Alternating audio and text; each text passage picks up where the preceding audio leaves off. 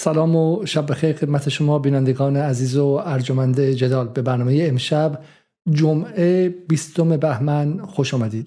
دو روز تا سالگرد انقلاب اسلامی سال 57 مانده و به سراحت باید گفت که هرگز در این 45 سال ایران تا این حد در منطقه و در جهان قدرت نظامی نداشته.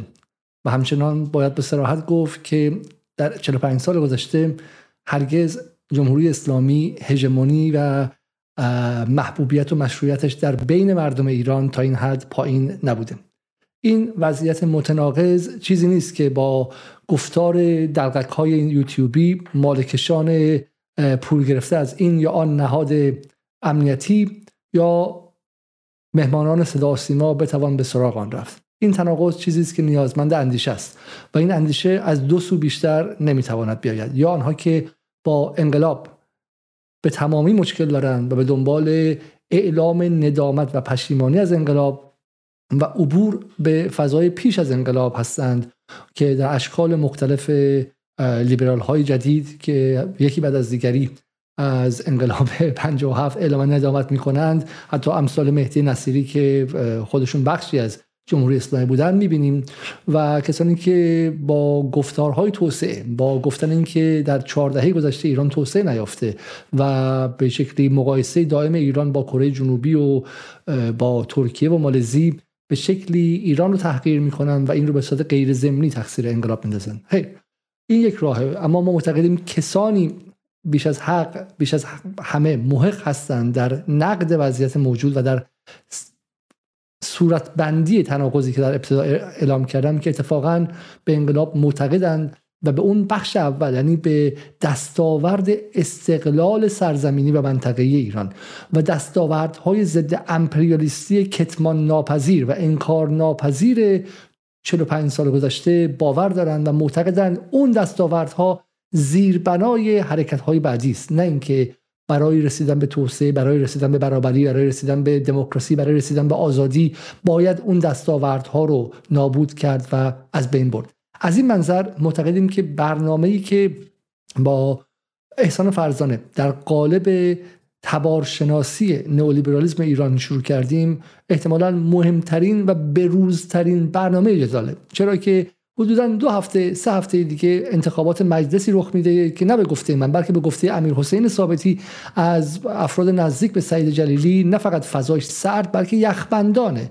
و ما در اینجا به دنبال تزریق امید کاذب شما نیستیم بلکه به دنبال پیدا کردن دردها شناخت بیماری ها و صورتبندی اونها هستیم. و داریم سعی می‌کنیم که برای باوری که اتفاقا به انقلاب داریم این کار انجام بدیم. و این پاسخ کسانی بود که در کامنت ها گفته بودن که این برنامه برنامه روز نیست. من معتقدم که به روزترین برنامه ای که همه 85 میلیون ایرانی نیاز دارن ببینن اتفاقا همین پرونده جدیدی است که ما باز کردیم با آقای فرزانه و باز هم باز خواهیم کرد. یک بار همینجا من از همه کسانی که مثل آقای فرزانه دکتراشون رو روی مسائل مربوط به نئولیبرالیسم ایرانی گرفتن چه در داخل ایران چه در خارج ایران دعوت می‌کنم که اونها هم دانش خودشون رو با ما در جدال تقسیم کنن و جدال کارگاهی است برای تولید دانش برای اندیشه ورزی به منظور پیدا کردن اون صورت بندی هایی که بتونه مسئله ما رو باز کنه. وگرنه مسئله ما این میشه که فلان نماینده مجلس کارتش رو زود زده یا دیر زده و هر از گاهی کسانی که به پشت پرده و به نقاط تاریک قدرت وصلن و سالها بعد مدارک نشون خواهد داد که به کدوم اولیگارشی وصل بودن ما رو به دنبال نخود سیاه خواهند فرستاد. نابرابری در وضع سیاسی و وضع اقتصادی و وضع اجتماعی ایران کتمان ناپذیره و این نابرابری خطری برای امنیت ملی ایرانه و این باید باز شه و باید حلاجی شه و باید موشکافی کامل شه و چه زمانی بهتر از دهه انقلاب. این نکته اول. نکته دوم این که همونطور که عرض کردم اگر برنامه طولانی است و غیره و این سعی می‌کنیم با این اندیشه این برنامه رو اصلا با این مکانی است برای اندیشیدن نه برای اینکه ما بیام اندیشه‌ای که انجام شده و نهایی شده رو فقط با شما تقسیم کنیم. و برای همین ممکنه عقب بریم جلو بریم اشتباه کنیم در برنامه بعدی باز مسئله رو از یک زاویه دیگه نگاه کنیم و غیره. و سومیش هم این که یک به قول معروف اطلاعیه که به زودی برنامه جدال تغییری خواهد داشت. اولا ما برنامه انگلیسیمون در حال شروع شدنه و سعی می‌کنیم که از دانش محققان اندیشمندان فیلسوفان اقتصاددانان جهانی هم استفاده کنیم. وقتی میگیم جهانی منظورمون غربی نیستش. منظورمون بسیاری از افراد در جنوب جهانی است و دومش هم این که من شخصا قراری که هفته سه روز حداقل برنامه های کوتاهتری داشته باشم و با شما وضع روز رو یک نفره در میون بگذارم. این شما با این برنامه امشب با آقای دکتر احسان فرزانه. سلام های دکتر فرزانه و شبتون بخیر و ممنون که یک بار دیگه برای بار سوم در کنار ما قرار گرفتیم تا این پرونده مهم رو باز کنیم. سلام عرض می‌کنم خدمت شما و عزیزانی که این برنامه رو می‌بینن. امیدوارم که بتونیم یک بحث مفیدی رو در تداوم بحث دو جلسه گذشته عرضه بکنیم. خب موضوع ما چی بودش؟ بر دو برنامه گذاشته موضوع ما این بود که چه میشه که جامعه ایران برای یوز پلنگ به نام پیروز گریه می‌کنه ولی برای فلسطین گریه نمی‌کنه. از اینجا ما آغاز کردیم و بعد رسیدیم به دهه 60 جایی که همبستگی اجتماعی چنان بود که من اصطلاح رو اونجا فلبداهه ساختم که مردم فرزندان خودشون رو ملی می‌کردن. یعنی فرزندان خودشون رو انفاق می‌کردن در راه یک هدف جمعی هدف ملی حالا که صورتبندی صورتبندی مذهبی الهیاتی بود. اما در نهایت یک یک فرایندی بود که به شدت اجتماعی بود به شدت ملی و به شدت جمعی بودش درسته؟ و ما از اونجا یک مسیر رو طی می‌کنیم می‌رسیم به ایران 1402 که فقط من من من من و بچه هام این که من چگونه بتونم قارت بیشتری انجام بدم اگه به طبقات بالادستی متعلقم که بتونم اون قارت رو انجام بدم که در واقع بار خودم رو ببندم و این همبستگی اجتماعی از بین میره و بعد هم که در قالب حالا روحانیزم ما در روحانیگرایی در دهه 90 شمسی دیدیم که هدفش این بود که حالا در سیاست خارجی بتونه به اون بازار جهانی برسه که در داخل وضعش بهتر شه. اون هم بتونه مثل شهروندان امروز سفر کنه خوش بگذرونه و غیره. و وقتی که اون پروژه شکست خورد باز هم در قالب یک پروژه نیمه سیاسی تا حدی نیهیلیستی خودش رو بروز داد که حالا نمی‌خوام واردش بشم در سال گذشته و الان هم جامعه در این حالتیه که قهرش هم حتی قهر سیاسی جمعی نیست قهر فردی است و قهر این که من به, شیوه دنبال هدونیزم یا دنبال لذتگرایی فردی خودم میرم گور بابای بقیه و در غمی که هستم این غمه حتی جمعی نمیشه. این وضعیتی که واقعا این سه و نیم دهه اتفاق افتاد. و ما با شما این مسیر رو شروع کردیم به دیدن که از کجا به کجا رسیدیم و چه فرایندهایی بود. من فقط این نکته رو بگم و بعد میکروفون در اختیار شما قرار بدم. در بین نیروهای داخل ایران خب اصولگراها معتقدن که این وضعیت محصول تهاجم فرهنگیه چون صدها ماهواره دور تا دور ایران رو گرفته آمریکا خرج کرده. اسرائیل خرج کرده ذهن مردم رو پر کردن وگرنه همه چی گل و بلبل جمهوری اسلامی هم به همون زیبایی و عدالت سال 64 65 فقط مردم ذهنشون میخورده به شکلی فریب خورده و گول خوردن و این تهاجم فرهنگی. اصلاح طلبان معتقدن که به شکلی تغییر تغییر ارزش های اجتماعی فرهنگی و این از بین رفتن همبستگی محصول توتالیتاری کردن جامعه توسط جمهوری اسلامی زدن گرفتن امنیتی کردن بردن نهادهای اجتماعی رو از بین بردن. اون میانه جامعه رو از بین بردن و برای همین جامعه هم دیگه حالا چیزی نداره که بتونیم خودش رو باش بازسازی کنیم. ولی شما در روایتتون دارید به شکلی به شکلی حالا ماتریالیستی و ریشه تری ما رو می‌برید به ریشه های اقتصاد سیاسی ماجرا. که چه چیزی در اقتصاد سیاسی اتفاق افتاد و حالا در اون روبناش که در قالب صنعت فرهنگ بود که جامعه رو بافت و نزج و اون ارتباط بین بخش مختلف جامعه رو اصلا پاره کرد. جامعه صد پاره شد و صد تکه شد و رسیدیم به این وضعی که امروز نه برای فلسطین کسی ناراحت میشه و نه تو در داخل برای اینکه مثلا یک محرومی اگر یک جایی کشته بشه مگر اینکه حالا بتونن سیاسیش کنن و این رو فاکتور کنن برای جمهوری اسلامی. خب من فکرم که تا همینجا شروع کنیم و بریم سراغ به شکلی اولین موضوعی که بود و پایان برنامه قبلی بود. در قالب کارگران بی طبقه. حالا شما می‌خواید مختصری از برنامه قبلی بگید که بله ببینید بحث خب بحث جلسه اول ما اومدیم یک در واقع ترسیمی کردیم صحنه رو با ارجاع به یک سری از موزگیری های چهره های رسانه ایتر این جریانی که ما اسمش گذاشتیم نولیبرالیسم ایرانی. به طور مشخص در مورد فلسطین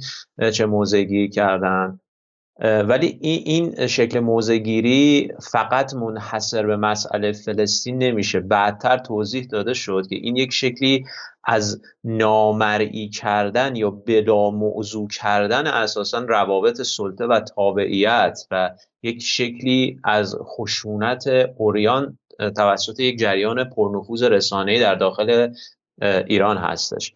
و برای اینکه ما توضیح بدیم که دقیقا در مورد چی داریم صحبت می‌کنیم موقعی که از نولیبرالیسم صحبت می‌کنیم. در جلسه قبل درباره آنچه که این جریان باهاش غیریت سازی می‌کنه اون چی که تردش می‌کنه یعنی دهه 1360 سعی کردیم به توضیحاتی بدیم و عرض شود که رفتیم به اون الگوی اقتصادی یا به نوعی اون الگوی توسعه ای که در سالهای انقلاب و جنگ در ایران شود که مستقر بود.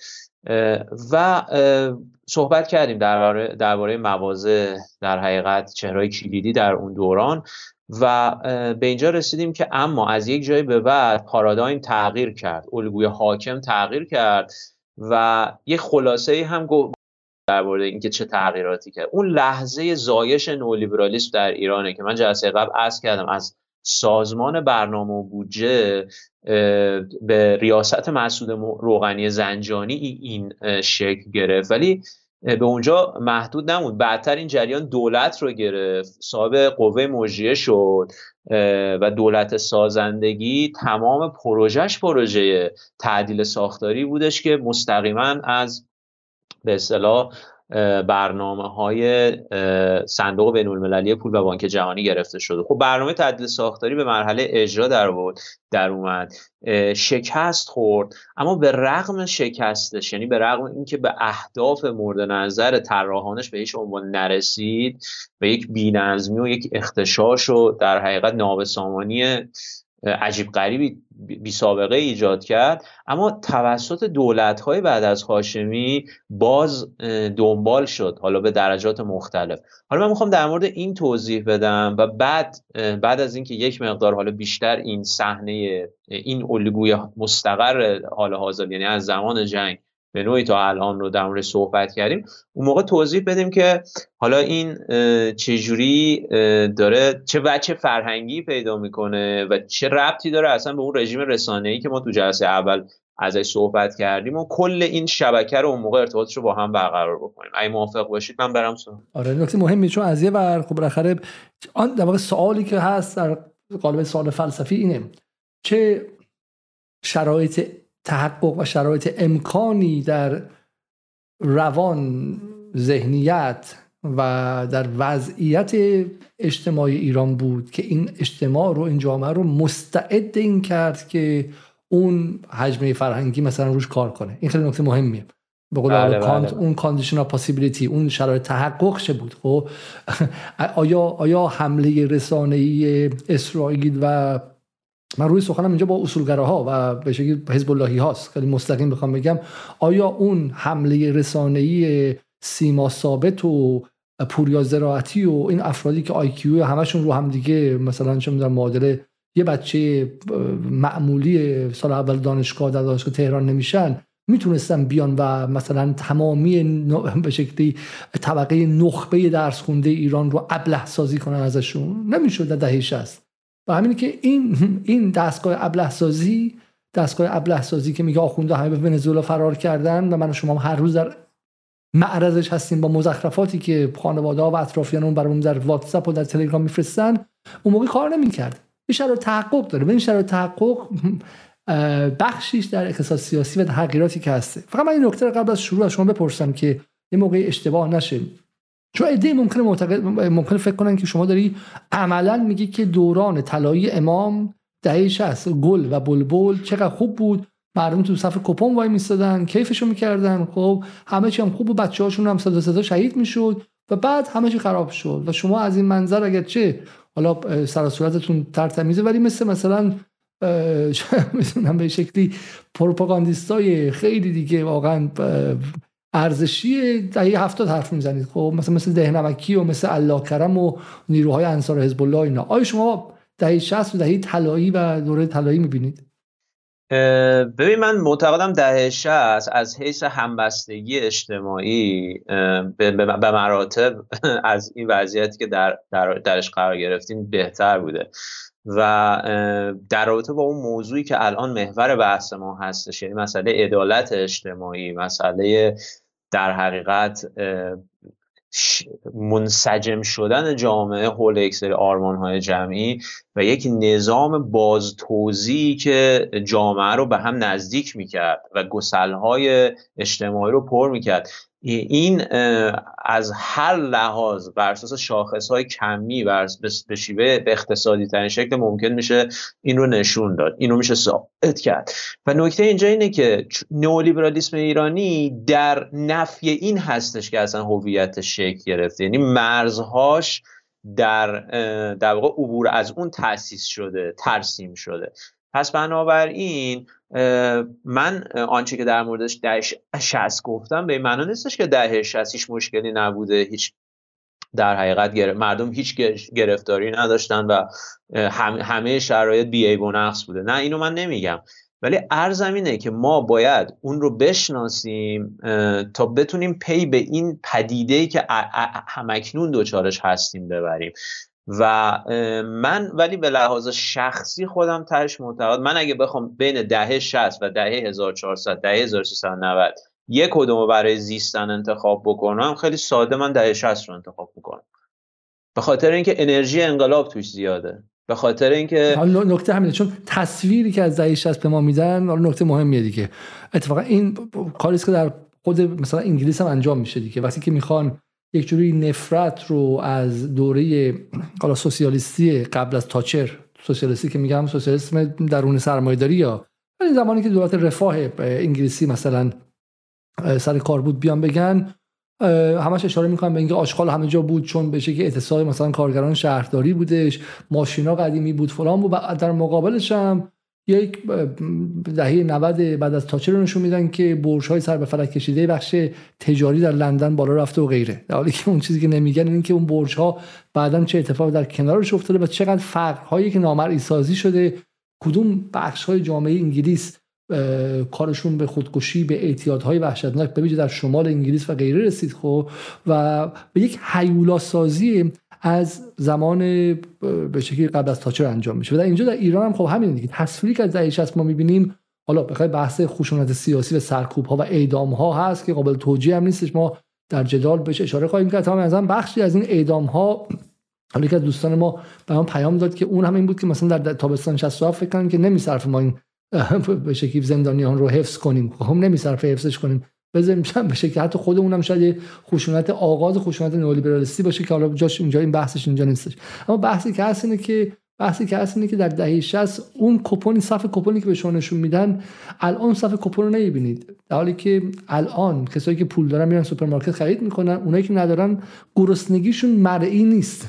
اینکه دو ماه جای وای نستادن مرئی اون صف کپون این بود که آقا غنی و فقیر اغلبشون توی صف با هم یک میزان گوشت میخوردن. این نکته ای که شما نمی‌بینید و اون همبستگی اجتماعی این همبستگی اجتماعی که تو صدا سیما به عنوان یک امر رمانتیک میفروشن. و همین خیلی ریاکار صدا سیما. صدا سیما حتی صدا وحید جلیلی به ظاهر عدالتخواه به شدت ریاکاره که به عنوان رمانتیک چقدر خوب بود از مردم از شیخم خودشون می‌زدن برای جبهه میفرستادن. نمیگه کدوم نظم اقتصاد سیاسی بود. چون تو شهرشون هم نمی‌دیدن که فلان نماینده و فلان روحانی برجی بسازی که در مثلا یک سال سودش مثلا سوددهی مثلا 300 درصد باشه. خب برای همینه که تو اون نظم اقتصادی همبستگی اجتماعی بود که باعث می‌شد تو بچه تو بدی از خونت هم بزنی غذا رو بفرستی به جبهه و با بقیه شهر هم به شکلی در اون اتحاد اجتماعی باشی و اینه که با اون اتمیزه شدن و اون فردگرایی در هفتاد به بعد به تدریج ما رو به این لحظه میرسونه که هستی اجتماعی ما به خطره و می‌رسیم به نظم خود انحلالگر جمهوری اسلامی. یعنی جمهوری اسلامی با هر قدم که به جلو میره انگار داره ضربه ای می‌زنه برای در جهت براندازی خودش و ما امشب به این خواهیم رسید. خب بریم سر ادامه بحث. خب آره ببینید من می‌خوام یه در واقع تصویر حالا مقدار جزئی تری از شرایط از شرایط بعد از بر تعدیل ساختاری که تداوم پیدا کرد ارائه بکنم. ببینید اتفاقی که افتاد اتفاقی که افتاده در یک پروژه پروسه بیش از در سی ساله. خب من عرض کردم اشاره کردم جلسه قبل که بخش اعظم نیروی کار ایران موقتی شدن. در حالی که تو دهه 1360 تو سالهای جنگ دقیقا برعکس بود. یعنی بخش اعظم اکثریت قریب به اتفاق کارمندان و کارگران در استخدام رسمی و مادام العمر کارفرمای خودشون بودن. اما فقط این نیست. ببینید در حال حاضر بسیاری از کارگران ایران یعنی در کارگران یقه آبی رو دارم عرض می‌کنم مشخصا. از بسیاری از حقوقی که قانون کار بهشون داده بود الان محروم شدن. در سال 1381 هیئت دولت آقای خاتمی دولت اصلاحات یک مصوبه ای داشت که بر مبنای اون با همین به اصطلاح انگیزه هایی که حالا امروز مطرح میشه. یعنی رونق سرمایه گذاری و عرض که کارآفرینی و اشتغال ایجاد کردن و اینا اومد و یه مصوبه به صورت, به صورت موقت یعنی برای مدت سه سال تصویب کرد و بر اساس اون همه کارگران کارگاه هایی که کوچک بودن با تعداد نفرات کمتر از ده نفر کارگر رو از بسیاری از مواد قانون کار محروم کرد. جالبه که بعدتر این مصوبه به شورای به دیوان عدالت اداری میره و دیوان عدالت اداری به جای اینکه به نظر من کل این مصوبه رو لغو کنه میاد شرط موقتی بودنش رو لغو می‌کنه. یعنی اون سه سالش رو باطل می‌کنه و تبدیل به یک امر دائمیش می‌کنه. خب نتیجه می‌دونه چیه؟ نتیجه اینه که 80 درصد کارگران ایران در سه بخش صنعتی از خدمات و کشاورزی از بسیاری از مواد قانون کار محروم میشن که حالا من روی کتاب کارگران بی طبقه علیرضا خیراللهی می‌خوام بگم مشخصا از کدوم مواد محروم شدن. ببینید ماده ده یعنی تنظیم قرارداد کتبی. ماده دوازده تعهد کارفرمایان نسبت به کارگران در صورت تغییر وضعیت حقوقی و مالکیتی کارگاه.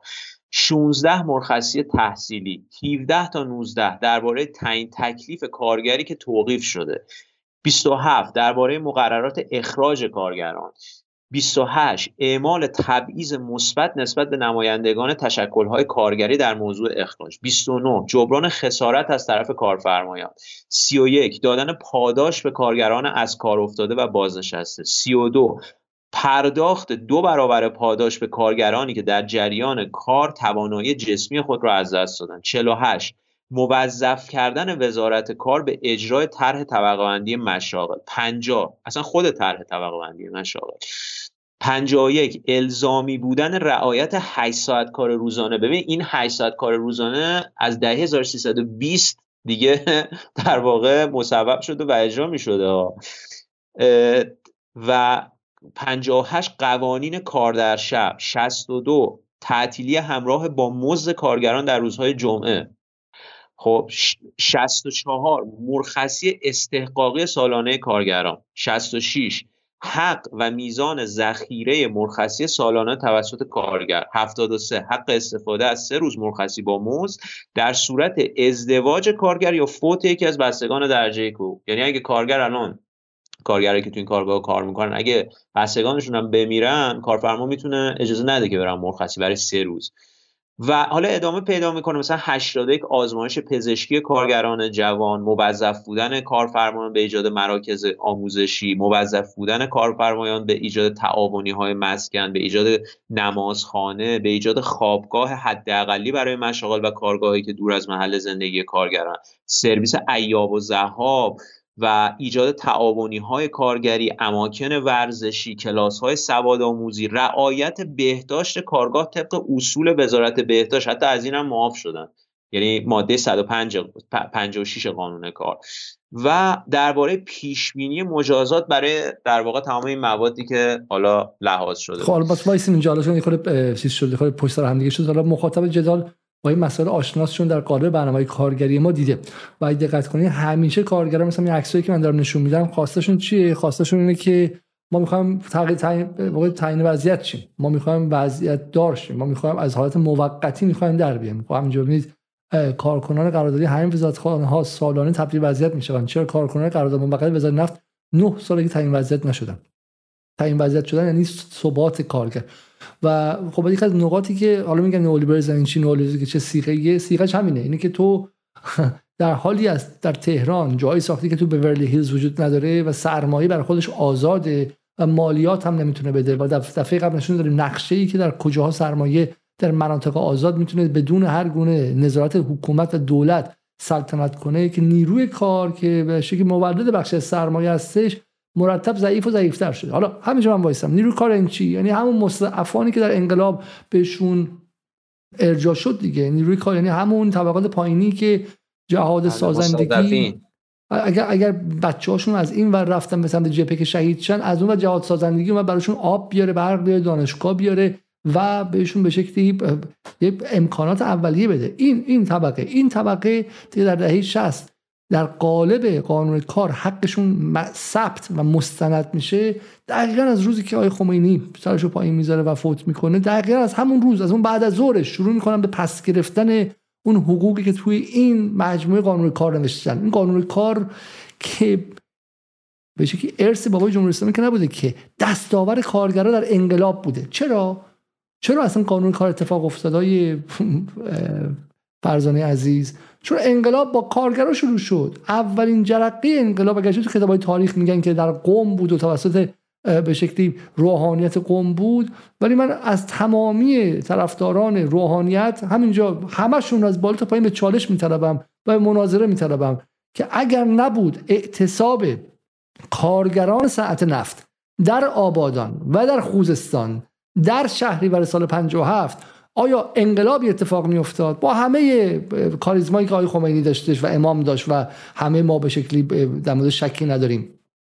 آیا انقلابی بدون اعتصاب کارگران صنعت نفت و بعد اعتصاب کارگران بخشای مختلف اتفاق می افتاد کارگران که شما یک بار در صدا سیما اسمشون رو در مقام یکی از بازیگران اصلی انقلاب 57 نمیشنوید یکی از بازیگران اصلی انقلاب 57 بودن و دقیقا بعدشه که در قالب قانون کار این مسائل بهشون داده میشه که اینها به شکل از این بیشتر نخوان قدرتشون هم بیشتر بوده کشور تعطیل نکنن و غیره. برای همین کارگر اون بدبخت بیچاره حیوانکی که برم بهش خیریه بدم که نیستش که این نیروی متشکل انقلابی پرقدرتی بوده که بزرگترین نوکر آمریکا در منطقه یعنی محمد رضا پهلوی رو با اردنگ بیرون کرده. در کنار نیروی روحانیت در کنار بخشی از نیروهای دیگه. خب یکی از چهار پنج تا بازیگر اصلی اینها بودن. خب و این اومده میگه آقا منم در انقلاب سهممو می‌خوام دیگه. من این روحانیت سهم نگرفتن. از بالا تا پایین همه چی رو گرفتن. خب همه چی رو گرفتن روحانیت. خب منم به عنوان یکی از بازیگرا منم سهم من بازار نبود که سهمشو گرفت. خب در قالب هیئت مؤتلفه و غیره. برجای تهران نگاه کنیم مال کیه؟ مال همون بازاریایی که تو امسال 57 از امام و انقلاب دفاع کردن. الان همشون صاحبای اولیگارشی گندن از سال 57 تا ببینید ابعادشون چی شده. حالا به طبقه کارگر نگاه کنید که از 57 تا لاغر و لاغرتر شده. خب پس واقع و این رو این رو همه انقلاب انجام نده این رو از سال 68 به بعد انجام دادن. به واسطه چی؟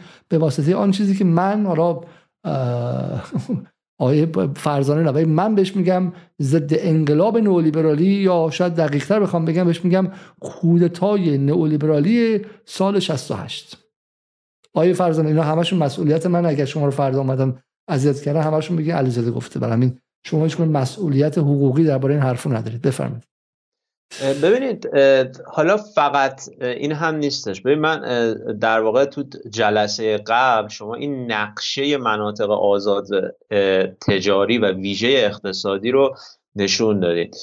خب ببینید تمام نیروی کار شاغل توی این مناطق بر اساس مصوبه شورای عالی مناطق آزاد و همینطور عرض شود که بر اساس ماده 16 قانون تشکیل و اداره مناطق ویژه اقتصادی تمام مسائل بین کارکنان این مناطق و کارفرمایان اونها باید بر اساس ضوابط و همون مقرراتی که تو این مناطق وضع شده رسیدگی بشه بهش. یعنی اینا از شمول قانون کار به طور کلی نه موادیش. به طور کامل خارج هستن. حالا من می‌خوام از رو بخونم اسامی اینها رو. خب به مناطق آزاد شامل کیش قشم چابهار ماکو انزلی عرس و ارونده اما مناطق ویژه اقتصادی شامل نمین، سلماس، مهران، شهر کرد، اسلام آباد غرب، سلفچکان، لورستان، پیام، بندر بوشه، بندر امیرآباد بهشهر، دامغان، سمنان، اترک، سرخس، بندر امام خمینی، یزد، رفسنجان، شیراز، بوشهر، اصلویه، صنایع معدنی و فلزی خلیج فارس، بندر شهید رجایی حالا چند تا شهر دیگه هستش. خب اینم اینم یه بخش دیگه هستش. علاوه بر این پدیده اشتغال مسلسی و شرکت های پیمانکار تأمین نیروی انسانی تقریبا بخش اعظم نیروی کار خود دستگاه ها خود در واقع وزارتخانه های دولت رو در بر گرفتن.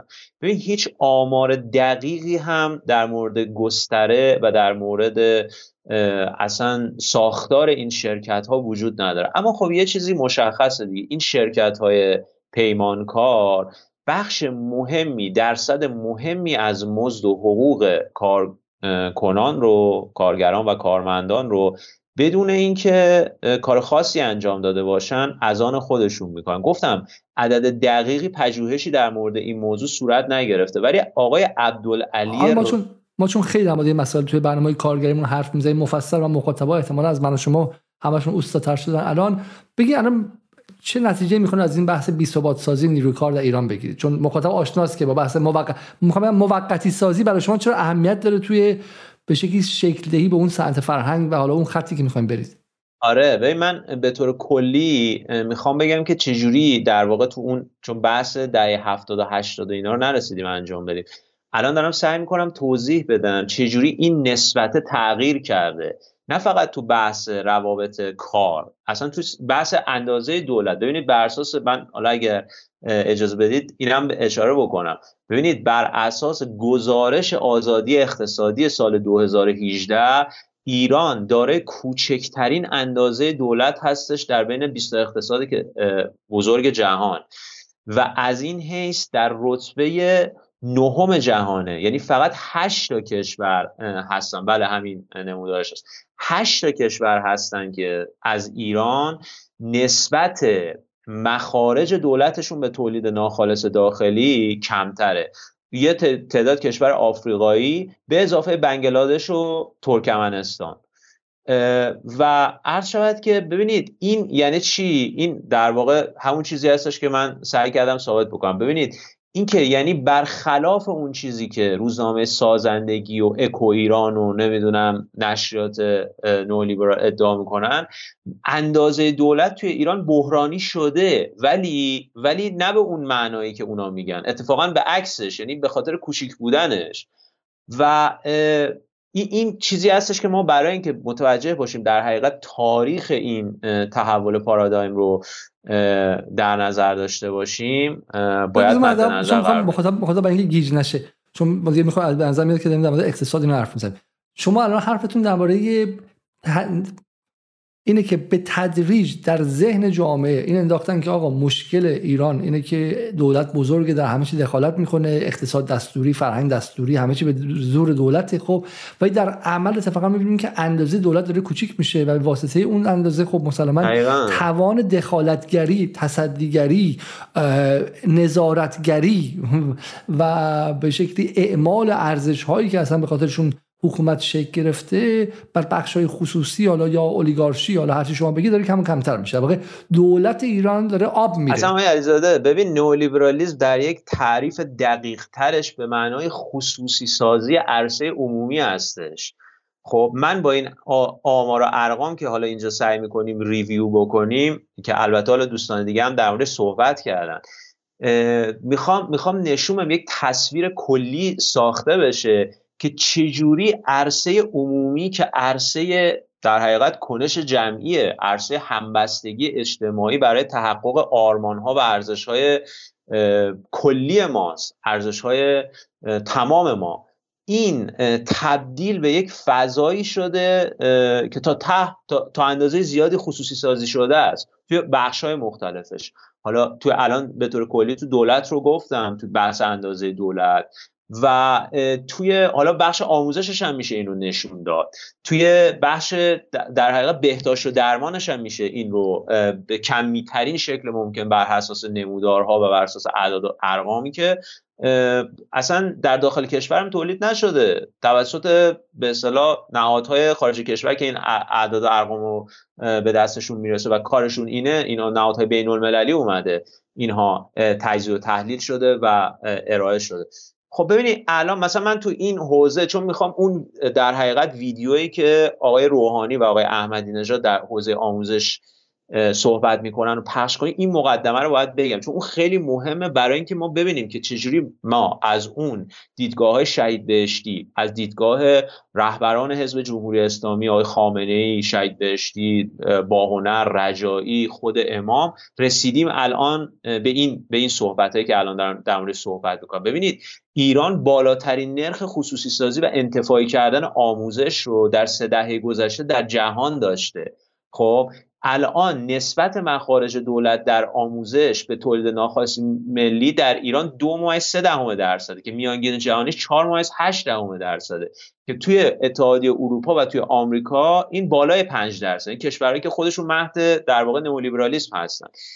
و ببینید موقع این حد از خصوصی سازی به معنای باعث شکلگیری یک به نوعی نظام طبقاتی در سطح نظام آموزشی ایران شده. ولی که حالا تو این نمودار دارید مشخصا الان جایگاه ایران رو نشون میده. همین همین در حقیقت عددی هستش نرخی که من الان خدمتتون عرض کردم. یعنی دو ممیز سه دهم درصد. نسبت مخارج دولت در آموزش به تولید ناخالص داخلی در ایران و در کشورهای دیگه ای که حالا در بالای این نمودار مشاهده می‌کنه. اما اما نکته اینجا اینه که بخشی از دولت مردان ما به همین حد هم قانع نیستن قانع نبودن. و در واقع خواهان تشدید و تسریع این فرایند هستن. که حالا من می‌خواستم خواهش کنم از شما اون در حقیقت اون بخش رو اگر امکانش هستش واسهتون پخش بکنید. تا بحث برای اون در واقع ویدیوی آقای احمدی نژاد رو. تا بحث در واقع دقیق تر بشه ما بدونیم مشخص تر که موضع دو تا از رؤسای جمهوری ما در مورد مسئله خصوصی سازی آموزش به چه ترتیبه. من فقط این نکته توضیح بدم. الان مثلا شاید سعی کنم که آره آره. که شاید مخاطب بخوره خط رو پیدا کنه. این دو تا مسئله داریم تو ایران. یکی اینکه میگیم آقا دولتی شدن. و شما مثلا میری می‌بینین که آقا فلان چیز حکومتیه یا مثلا میگم مال حکومتی هاست. خب حالا خیلی وقتا الان خب بخیر حکومتی ها اگرم باشن کسایی که حالا زمانی حکومتی بودن الان خب سه لایه فاصله می‌ذارن. یعنی الان یه آدم کرواتی ممکنه صاحب معدن باشه یه خانم خیلی مثلا چم. قیرتی باشه ولی خب پشتش ممکنه به حکومتیان برسه. برای همین که سرمایه داری در همه جا هوشمند میشه و هی سعی می‌کنه لایه گذاری کنه که خط رو گم کنه ایزو گم کنه. برای همینه که این حرفایی که آقا آیه قنیجا تو برنامه هم که آیا شما تو حال کرواتی دیدی که دزدی کنه بعد فراوون؟ الان نصف سرمایه‌داری ایران کرواتی نصفشون هم تسبیح دستشونه. و جفتشون سر یه سفره میشینن با هم دیگه. این اصلا خیلی حرف بی معنیه ولی وقتی که میگن دولتی بخش از جامعه ایران باش همدلی داره. خب بعد با همه چی دولتی. خب من این فهم می‌خوام اینجا توضیح بدم. ما معتقدیم که نئولیبرالیسم دولت رو آب می‌بره کوچیک می‌کنه شرینک می‌کنه لاغر می‌کنه. و دولت به معنی اون اداره که شما میری و رشوه ازت می‌خواد و اذیتت می‌کنه و نمی‌ذاره شما یه کار ساده بکنی نیست دولت در وهله اول یعنی معلم مدرسه دولتی مثل بچه‌هات یعنی پرستار بیمارستان دولتی واسه خودت زنت و یا شوهرت. یعنی سازمان وزارت مسکنی که داره خونه سازی انبوه سازی می‌کنه که تو, خیابون نمونی و صابخونه بیچارت نکنه خب؟ دولت یعنی اینجاها دولت این جایی که به تو رفاه اولیه رو میده رفاه اولیه رو داره میده. وقتی تو اندازه دولت داره کوچیک و کوچیک و کوچیکتر میشه به اینجا می‌رسه خب؟ وقتی این میشه به چه معنی؟ یعنی وزارت آموزش پرورشت آب رفته. یعنی وزارت بهداشتت آب رفته درسته؟ یعنی وزارت مسکنت آب رفته. یعنی همه کسایی که باید بیان و به تو رفاه اولیه رو بدن آب رفته. نکته اینه. حالا میگم تو این بحث یه نکته دیگه علیزاده من چون جلوتر می‌خوام در مورد صنعت فرهنگ نولیبرالی صحبت کنم می‌خوام یه مقدار حالا با یه اشاره کمی سازی شده با چهار تا اسلاید و تصویر نشون بدم با این عرایز خودم که این صنعت فرهنگی مبتنی بر یک اقتصادی شکل گرفته.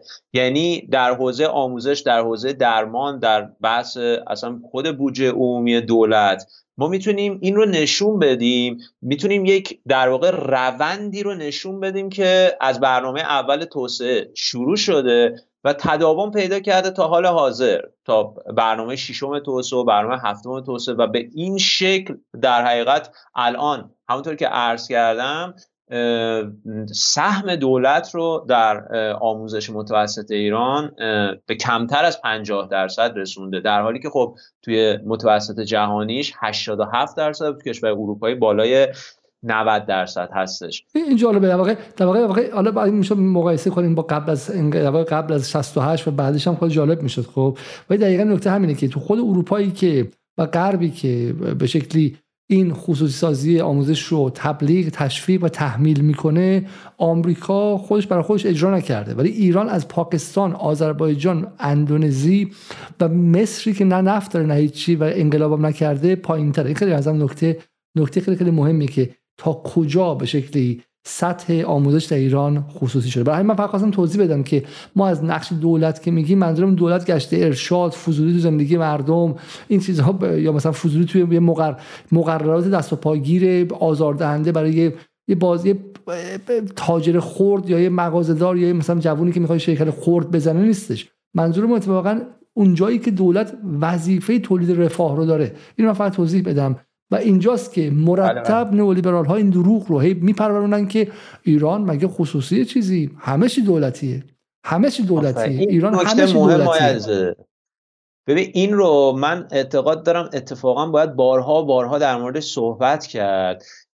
چون اولین مواجهه عامه مردم با یه همچین بحثی و حتی بخش مهمی از جامعه دانشگاهی کشور از الیت جامعه موقعی که این صحبت انجام میشه شما رو به یک شکلی به هپروتی بودن و به بی ربط حرف زدن متهم می‌کنن و یک تصوری از یک دولت خیلی بزرگ مداخلگر براشون ساخته شده. و این مهمه که من موقعی که می‌خوام در مورد یک صنعت فرهنگ سازی نئولیبرالی توی ایران صحبت بکنم نشون بدم این کجا مستقر شده. نشون بدم رو هوا حرف نمی‌زنم. شما جلسه قبل یه توییتی از آقای قاسمی سیمک قاسمی نشون دادید که میگفتش که با, با یک در واقع توجیهاتی می‌گفت یک مش پخمه حالا اومدن در, در توی ایران در مورد نئولیبرالیسم صحبت. ببین اینها این بحث این مقدمات برای اینکه روشن بکنیم سیاست های نولیبرال به چه شکلی پیش رفته تا یه اندازه البته من نمیگم ما کلی ما در یک وضعیت نولیبرال قرار داریم من شخصا این ادعا رو نمی‌کنم. ولی میگم ما یک شبکه بزرگ نولیبرال یک شبکه بزرگ فرهنگی و همینطور آکادمیک نولیبرال در ایران داریم و سیاست های پیشرفته برنامه هایی در دستور کار قرار گرفته که اینها عکس شده از همون روی کرد و در حقیقت ترجمه همون برنامه های IMF و بانک جهانی و اینا هستش. بسیار خوب. حالا من برم اون فیلم رو نشون بدم و فیلم رو نشون بدم و برگردیم. کل آموزش دولت. بهداشت درمان دست. یعنی دولت کاملا نشاسته جای مردم. ما طور متوسط در سال آینده چهار میلیون تومان از خزانه مردم و بیت المال هزینه می کنیم اگر دولت بخواد این خدمت را از مردم بخره و مردم خودشون این کار رو انجام بدن حد اکثر میشه یک میلیون تومان. دولت کوچیک جمع جور به اصطلاح منطقی و یه مردم قدرتمند نوسانات به این سادگی نمی‌تونه این جمله خیلی مهمه. به ویژه احمدی نژاد این پروژه رو آغاز کرد. نگفتش می‌خوام خصوصی سازی کنیم. حالا می‌رسیم بهش که بیشترین خصوصی سازی های تاریخ ایران در دوره محمود احمدی نژاد اتفاق افتاد و بانک های خصوصی در دوره های احمدی اتفاق افتاد. بلایی که امروز ایران در چنبره اولیگارشی قرار گرفته و آقای جبرائیلی خیلی خیلی خوب باز کرد. سال 1986 87 با دلاری سازی اقتصاد داخل ایران اتفاق افتاد دوره احمدی اتفاق افتاد و بذر نئولیبرالیسم که خاتم رفسنجانی کاش خاتمی آبشداد رو آیه احمدی به میوه رسون. بارور شد در اون. بله به میوه بله. رسون. اصلا میوه رسون و روحانی هم با کیف ادامه داد. خب همین فرقی بین احمد اینجا و روحانی است برای همینه که برنامه مهمه. برنامه ما خیلی مهمتر از دعوای این جناح با اون جناحه. خب برنامه در واقع ریشه این که اگر انقلاب قراره که زنده بمونه کجاست؟ و, و نکته ای که هست اینه که احمد اینجا چون آدم بسیار باهوشی بود از کلمه مردم استفاده کرد. نگفت خصوصی سازی. نگفت می‌خوایم بدیم دسته ولی خب تو جامعه واقعی ایران کیه؟ اگه خصوص اگه مردمی سازی کنن به علی علیزاده و احسان فرزانه که نمیدن که. به فلان آدم میدن که بخیر وصله درسته؟ یعنی سرمایه اقتدار اجتماعی سیاسی و احتمال اقتصادی داره و میاد روی این سوار میشه. و اونه که مدرسه خصوصی ها رو می‌گیره اونه که بیمارستان خصوصی ها رو بیشتر می‌زنن و غیره. این کلمه مردمی سازی که احمدی نژاد و بعد روحانی میگه بهش دقت کنید. این اسم رمز حمله به بیت المال و قارت سیستماتیکش و تحویل دادنش به بخش خصوصی و کوچک کردن دولت و بزرگ کردن اولیگارشی مثل همه جای جهان مثل انگلیس مثل آمریکا در دوره نولیبرالیسم مثل شیلی پینوشه به بعد و همه جا. اسم رمز دولتی زدایی و پس گرفتن آن چیزی که به واسطه انقلاب ها به واسطه جنبش ها به واسطه اعتصابات مردمان جهان چه جنوب جهانی چه شمال جهانی در این هشت دهه گذشته هفت دهه گذشته از 1945 به این ور گرفتن رو پس گرفتن شو گفتن مردمی سازی خیلی جاها. خیلی جاها دیگه راحت تر گفتن خصوصی سازی بقیش رو ببینیم. برای هر دانش آموزی در سال آینده چهار میلیون تومان از خزانه مردم و بیت المال هزینه می کنیم اگر دولت بخواد این خدمت را از مردم بخره و مردم خودشون این کار رو انجام بدن حد اکثر میشه یک میلیون تومان. دولت کوچیک جمع جور حد اکثر میشه یه میلیون تومن. ولی یه سالش هم ممکنه بدی. سال بعدش که من میام در مدرسه مردمی میگم ما بچم می‌خواد به مدرسه میگه پول بده. نداری نداره تو رابطه مردم و دولت رو با این و حکومت رو با این کار عوض می‌کنی. تو قرارداد اجتماعی رو از بین می‌بری خب؟ تو به جای اینکه اونم تو کجا جایی که آقای خامنه‌ای میگه افغانستانی ها حق رفتن به مدرسه دارند. افغانستان سال 97 من با میگم خیلی نگاه های اقتصادی های خامنه‌ای معتقدم تو همین زمره نولیبرالیسم های خامنه‌ای هم میفته اما خیلی حکم انقلابی بود که افغانستانی های مقیم ایران با مدرسه برن. یعنی هر کی تو این کشوره حق داره سواد داشته باشه. چرا بچه چهار سال پنج ساله افغانستانی بعد مثلا چه می‌دونم الان می‌دونم که افغان ستیزی که خودش بخش خیلی خیلی پیچیده تو ایران مد شده. ولی آقای خامنه‌ای گفت افغانستانی و برن مدرسه خب همه برن مدرسه ایرانی و افغان و و اون اگه مردمی سازی کنی که واقع نئولیبرالی کردن آموزشه سال دوم که میگی بچه تو ثبت نام کنی میگه پول تا ندی من ثبت نامش نمی‌کنم. و دولت نیستش که تو بتونی یقش بگیری. یه دولت خودت باشه با انتخابات. حالا حتی انتخابات پر اما و اگر مثلا 1400 ولی تو سر کارش برده باشی. یه آدم عباس آقا حاج عباس محمدی یا خانم مثلا مریم فلانی مثلا نمی‌شناسی کی هستش. از خودی می‌خوای یقش بگیری. از خودی می‌خوای یقش بگیری. یقه منسه غیر انتفاعی مردمی و غیره رو. خب برای که جنس رابطه رو عوض می‌کنه. امکان حقخواهی امکان طلبکار بودن مردم از بین میره عملجا رو گوش کنید یه بار دیگه.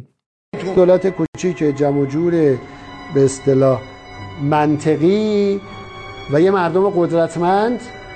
الان مردم قدرتمند شاه احمدی نژاد از کاری که تو کردی یا بانک ها قدرتمندتر شدن. بانک هایی که اون موقع به شما می‌گفتن بیا این کارو بکن ما تو می‌بریم بالا رئیس جمهورت می‌کنیم. لازم شد دفعه سوم میری بالا. خب لازم شد با دولت بهار ایرانی اصلا چه می‌دونم می‌تونی کودتا کنی. خب بیا ما تو رو همه کاری می‌کنیم. اون کسایی که کردن آیا احمد سال 85 6 شروع کردی تو این مردمی سازیت رو. سال 1402 حالا مردم بفرست سراغ چه می‌دونم باند لارجانی ها و باند چه می‌دونم دالتون ها و غیره. خب چه کسی با اون کار خصوصی که آقای احمدی نژاد چه کسی کارخونه ها رو خصوصی سازی کرد؟ چه کسی آموزش و خصوصی سازیش رو بیشتر دوره اصلاحات کرد؟ دولت کوچیک جمع جور عین پینوشه شیلی عین آفریقا عین جاهایی که IMF و سازمان تجارت جهانی اومدن و چاپیدن و دولت های مستقل و به شکلی روی پای خودشون رو عملا توی نظم امپریالیستی حل کردن. با یک پا به امپریالیسم و به صهیونیسم فوش می‌دادی با پای دیگه اومدی نظم ایران رو قشنگ در اختیار آمریکا هولو برو تو گلو کردی. هر وقت فکر کنید که من دارم محمود رو می‌زنم به این فکر کنید که چرا سال 91 با 6 ماه تحریم آمریکا و اوباما اقتصاد ایران چنان فرو نشست و فرو شکست که مجبور شدن به حسن روحانی تن بدن. برای اینکه محمود احمدی اقتصاد ایران رو چنان از درون پکوند و چنان این نظم رو امپریالیستی واشنگتنی کرد که بعد تحریم های آمریکا روش سوار شد. ببخشید وسط حرفتون. بفرمایید. بله بله. ببین من البته درباره موضع اقتصادی های خامنه ای نکته می‌خواستم بگم. ببینید ایشون با در حقیقت تو همین موضع گیری اخیرشون سراحتا با بحث خصوصی سازی آموزش در ایران مخالفت کردن و توی رهیافت خامنه آقای خامنه ای مسئله تولید ملی و حمایت از تولید ملی خیلی مرکزیه. که خب این اساسا یک رهیافت غیر نولیبرالیه به خاطر اینکه حمایت هر شکلی از حمایت این در, در واقع توی نولیبرالیسم بیمعناست. حالا من جلوتر که می‌خوام یه مقدار بیشتر در مورد دیدگاه های نولیبرالی در اشل جهانیش توضیح بدم اینو اشاره می‌کنم. ولی ببینید در مورد شخص محمود احمدی نژاد که حالا شما بهش پرداختید و نکات خیلی دقیقی هم فرمودید. من از همه دوستان خواهش می‌کنم که یک کتاب رو تهیه بکنن و حتما مطالعه بکنن. تو بازار کتاب ایران این وجود داره. کتاب زندگی روزمره توحیدستان شهری تعلیف علیرضا صادقی. اونجا در واقع به صورت مستند نشون داده علیرضا صادقی. که این قضیه طرح تحول اقتصادی احمدی نژاد و این برنامه هدفمندی یارانه ها چی بوده؟ ببین این در واقع همون برنامه تعدیل ساختاری هاشمی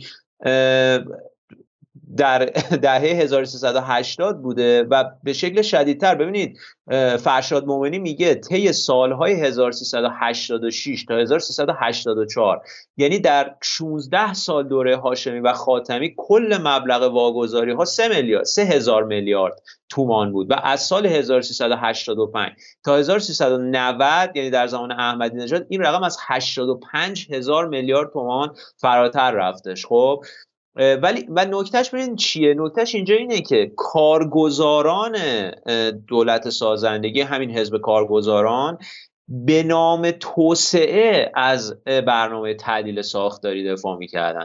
ولی احمدی نژاد از شاید معدود چهره هایی باشه اصلا در سطح جهانی که به نام عدالت احمدی نژاد و تیمش به نام عدالت این سیاست ها رو در ایران پیاده کردن. یعنی برنامه های IMF رو صندوق بین المللی پول رو به قول شما تحت عنوان واگذاری کارها به دست مردم پیش بردن.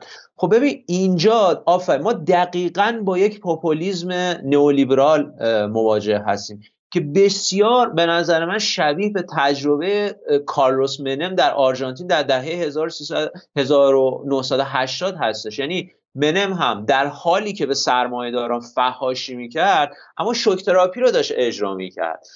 خب و ببینید من حالا در رابطه با همین برنامه به اصطلاح برای اینکه یه مقدار فکچوال مستندتر صحبت بکنم. ببینید توی همین طرح تحول اقتصادی آقای جمشید پژویان که مغز متفکر دولت احمدی نژاد بود می‌گفت بخش عمده ای از سوبسیدهای دولت را قشرهای پردرآمد مصرف می‌کنن دولت باید به قشرهای خاص که منظورش فرودستانه کمک بکنه. خب یعنی ببینید چجوری داره صورتبندی دیگه ای از همون برنامه تعدیل ساختاری اینجا عرضه میشه. خب بعد محمد نهاوندیان که رئیس اتاق بود اتاق بازرگانی بود تو همون زمان میگه نباید این را فراموش کرد که هر جا حرکت به سمت آزادسازی اقتصادی صورت بگیرد اما ملاحظه عدالت نشود خیلی سخت به موفقیت می‌توان رسید. بنابراین بهترین خدمت به برخورداری مردم از آزادی اقتصادی این هستش که در نسخه هایی که می نویسیم ملاحظه عدالت رو هم داشته باشیم. خود احمدی نژاد میگه که قبلا مسئله ریاضت اقتصادی بود. و می‌خواستن یارانه ها رو حذف کنن. ما گفتیم که یارانه ها حذف نمی شود و ریاضت نمی شود چرا طبقات پایین که قبلا تبعیض ها رو تحمل می‌کردن؟ همکنون نیز باید تحت فشار. اینا اینا ببین صحبت های موزگیری های در حقیقت تیم احمدی نژاد هستش در آستانه اجرای طرح تحول اقتصادی. حالا جالبه که شخص موسی نژاد که توی این گفتگوها ما زیاد در موردش صحبت کردیم. اسمش زیاد اینجا برده شد. قبل از همه اینها در سال 1382 توی مقاله ای به نام نابرابری و توسعه اینطوری استدلال کرده بود که ثروتمندترین گروه های درآمدی جامعه چیزی در حدود شش برابر فقیر فقیرترین گروه های جامعه از یارانه استفاده می کنند و این به تشدید نابرابری خواهد انجامید. مردم از ثروت های بادآورده ناراضی هستند اما نمی‌دانند که این ناشی از یارانه هایی هستش که دولت واگذار می‌کنه. یعنی ببین آقای قنی نژاد تو همون ابتدای ده 1380 طرح به نوعی هدفمندی یارانه ها رو و شیوه تغییر شیوه تخصیص اون رو مطرح کرده بود. و این بعدتر توسط شخص محمود احمدی نژاد و جمشید پژویان که مشاور ارشدش بود به عنوان تمام پشتوانه ارزشی و به اصطلاح فکری برنامه تحول اقتصادی در اون زمان در اومد. این نکته اضافه کنم اینجا من این نکته اضافه کنم. بس حرفتون نیستش خب. یه نکته می‌خوام اضافه کنم خب. و و اونم این که این خیلی نکته کلیدی است. این که این که شما به شکلی از قنی نجات سیاست میاد بیرون که آقا هدفمندی یارانه ها باید انجام شه و بدون اون عدالت نمی‌تونی داشته باشی.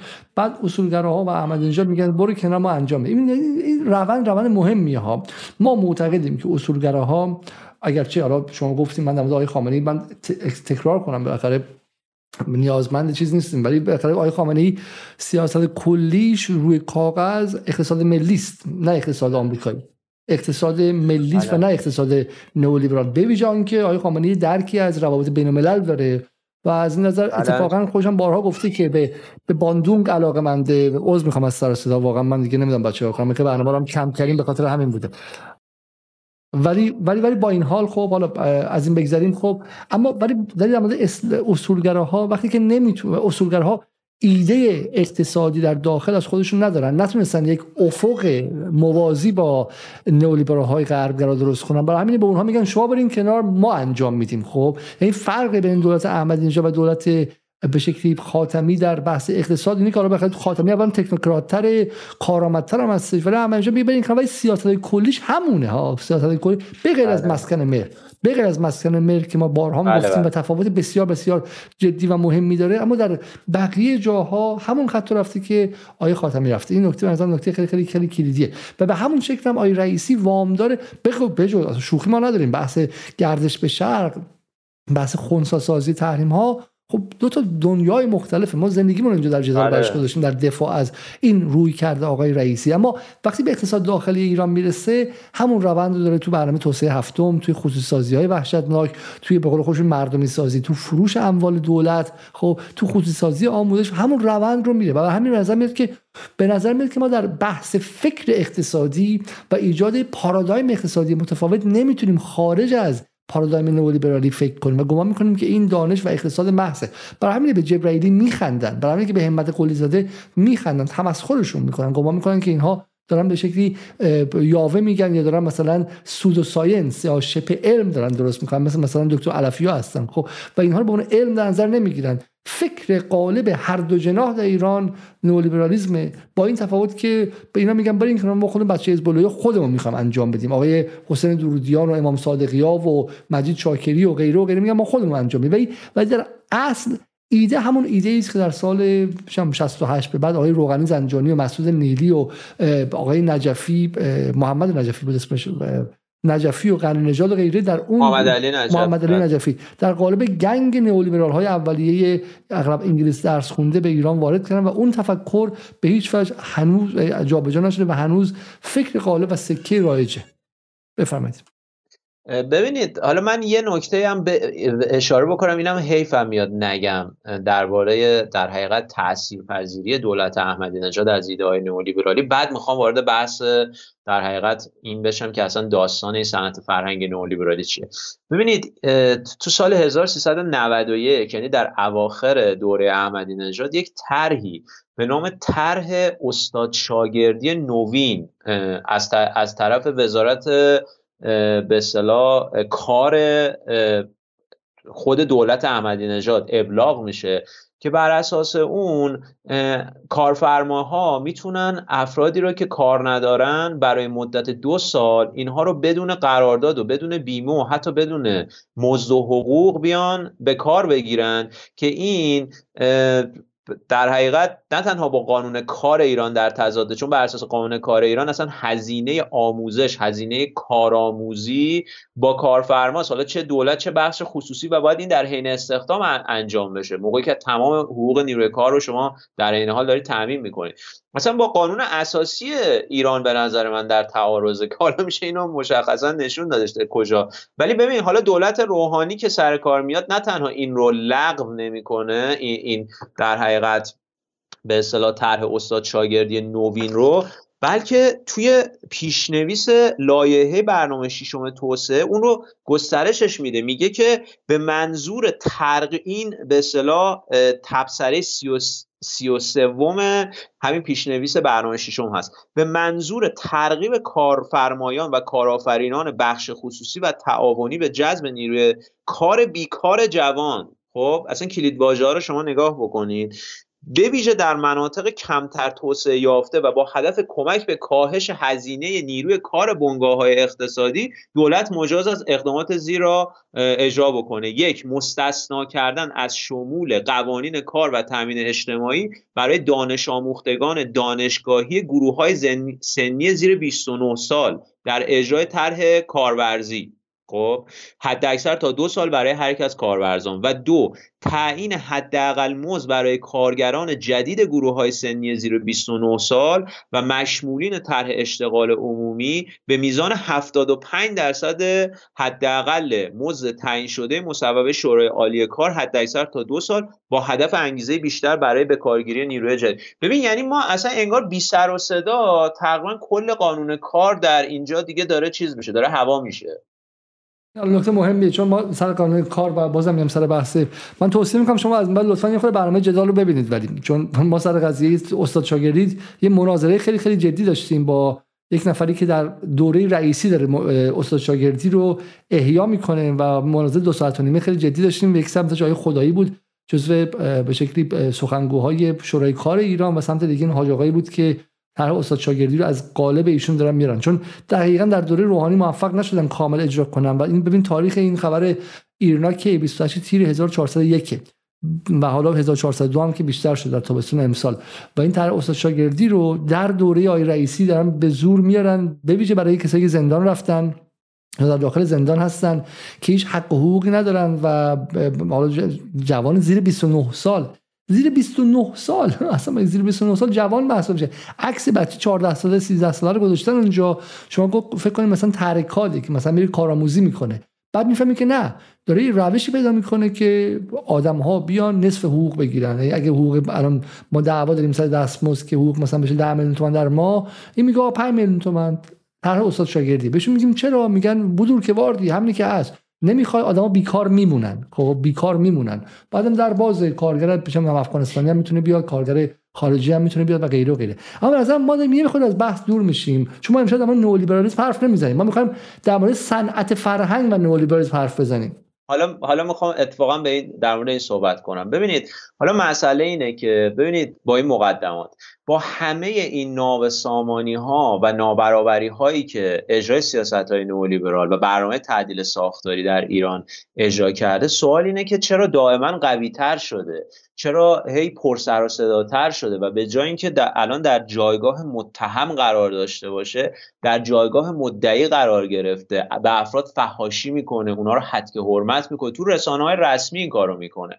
خب ببین ما برای پاسخ دادن به این سوال باید بریم یه مقدار به ریشه ها و باید آثار اثر شاید مهمترین اثر در شرح در واقع این استقرار نئولیبرالیسم در گستره جهانی رو که متعلق به دیوید هاروی هستش به نوع تاریخ مختصر نئولیبرالیسم که به فارسی هم ترجمه شده بخونیم. ببینید اونجا هاروی یک نکته خیلی مهمی هم توی این کتاب و هم توی کتاب فضاهای نولیبرال سازی که اونم به فارسی اتفاقا ترجمه شد. بس, توی... بس من این صورت بندی کنم. پس الان سوال ما اینه که خب شما باز کردی که آقا 20 میلیون کارگر ایرانی 90 خورده ایشون بی صبح میرن سر کار نمی‌دونن شب می‌تونن کار باشن یا نه. خیلیشون تو این طرح استاد شاگردی نصف حقوق می‌گیرن. و خب، اون یکی فلانه. اون یکی آموزشش پولی شده. قاعدتا نئولیبرال هایی که سال 68 این پروژه رو شروع کردن الان بعد بیان ببخشید ما غلط کردیم اشتباه کردیم. مثل مثلا کسایی که طرح کنترل جمعیت رو آوردن. الان همشون در مزان اتهامن درسته؟ یا مثلا کسایی که سدسازی رو شروع کردن به تدریج جامعه ایران داره میگه آقا کشور ایران خوش کردیم. خب پس در شما داری میگی که چی میشه که قنی نژاد میشه؟ الان با یاسر جبرائیلی چیکار کردن؟ چون شما به طور مستقیم چه چه آبرویی ازش بردن پس شما داری میگی چی میشه قنی نژاد میشه؟ پیامبر آزادی خواهی ماها میشیم مزدور. اونور مسعود نیلی میشه دانشمند و متفکر و آدم علمی جبرائیلی میشه آدم بی سواد و آدم مثلا چه می‌دونم کم سواد و غیره. اینو می‌خوایم باز کنیم و این در واقع بحث شکلگیری بله. هژمونی فرهنگی. اینجاست که شما به عنوان آدم علوم سیاسی وارد میشید. پس ما تا اینجا توضیح دادیم تو این سه برنامه که نئولیبرالیسم در عمل دیگه اینا کتمان پذیر نیستش. با ایران چیکار کرده؟ با با مردم ایران و جامعه ایران چیکار کرده؟ ولی می‌خوام بگی آقا چرا به رغم این کارنامه مشخص اینها یک در مقام طلبکارن دو مردم و حتی قربانیان هم با اینا همدلی دارن نه با ماها. درسته؟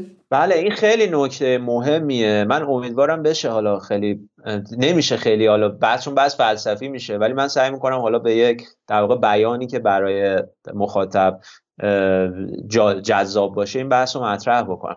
ببینید هاروی تو همین اثر خودش میاد توضیح میده که ببین نولیبرالیسم از ابتدای شکل گیریش از ابتدای تبدیل شدنش به یک پروژه سیاسی. یک در واقع برنامه ای برای استیلای طبقاتی برای احیای سلطه طبقاتی بلا منازع اون گروه مسلط تو جوامع متروپول تو کشورهای غربی آمریکا و کشورهای دیگه که اینها در سالهای دولت رفاه در سالهای اجرای سیاست های سوسیال دموکراتیک در غرب تا یک اندازه این سلطه سلطهشون دیگه بلا منازه نبوده حتی. سهمشون از کیک کم شده بوده. حالا می‌خواستن سهم خودشون رو افزایش بدن. و اصلا اصل داستان اینه. ببین اصل داستان این نبوده که مثلا یه پدیده رکود تورمی اتفاق افتاده و بعد مثلا سوسیال دموکرات ها تو دهه 1970 راهکاری براش نداشتن و بعد به ناگهان های طرفداران دنباله های های کومیلتون فریدمن و اینا اومدن یک راهکار طلایی ارائه کردن. خب دولت ها از اخت... نه اینا نیست. دولت ها از اقتصاد بیرون بکشی. این این مسئله نیست. مسئله اینه که ببین یک عزمی یک عزمی برای در واقع برگردوندن جامعه به عصر پیش از دولت رفاه و برای برچیدن اون نظام سوسیال دموکراتیک به نوعی و اون بسات اتحادیه های کارگری که خیلی تو غرب از اون تو انگلستان خیلی نیرومند شده بودن وجود داشت. و حالا این نیروی قدرت این نیروی طبقاتی حالا تئوری مورد نظر خودش رو تو یک بزنگاهی اخذ می‌کنه.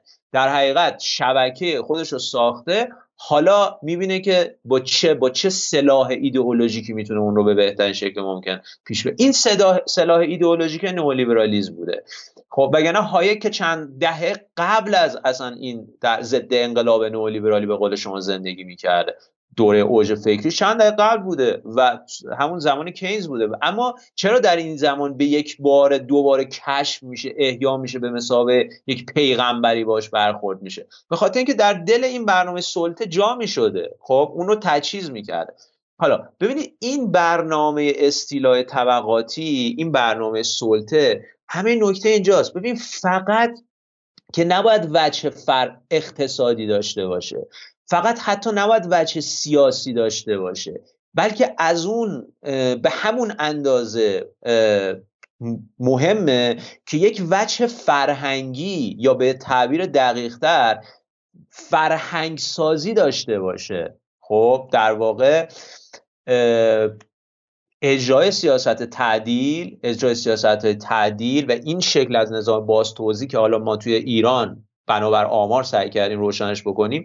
مستلزم شکلگیری یک نظام آکادمیک مرکب از دهها اندیشکده و پژوهشگاه و نمی‌دونم فصلنامه و هیئت علمی برای نخبگان جامعه برای دانشگاهیان و یک نظام رسانه‌ای خیلی پیچیده و خیلی قدرتمند مرکب از تعداد زیادی شبکه تلویزیون و سایت و خبرگزاری و نمی‌دونم دیگه شاید که پیج اینستاگرام و یک لشکری از اینفلوئنسرها و سلبریتی ها هستش و کارکرد تمام اینها اینه. این نکته است که ربط پیدا می‌کنه با بحث ما در جلسه اول که چرا مسئله فلسطین مسئله نمیشه. چرا به, به تعبیر جامعه شاختی پرابلماتیزه نکردن اینو برای جامعه.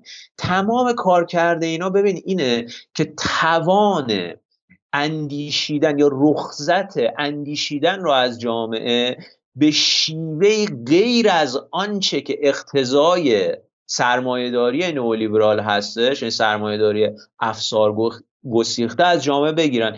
یعنی ببین باید یه کاری بکنن با مردم که در عین حال که عمیقا تحت سلطه هستن سلطه اقتصادی و خلعیت شدن تا اندازه زیادی دیگه. همین نیم ساعت اول ما در مورد همینا داشتیم حرف می‌زنیم ولی باید سلطه رو بدیهی ترین چیز ممکن در عالم فرض بکنن.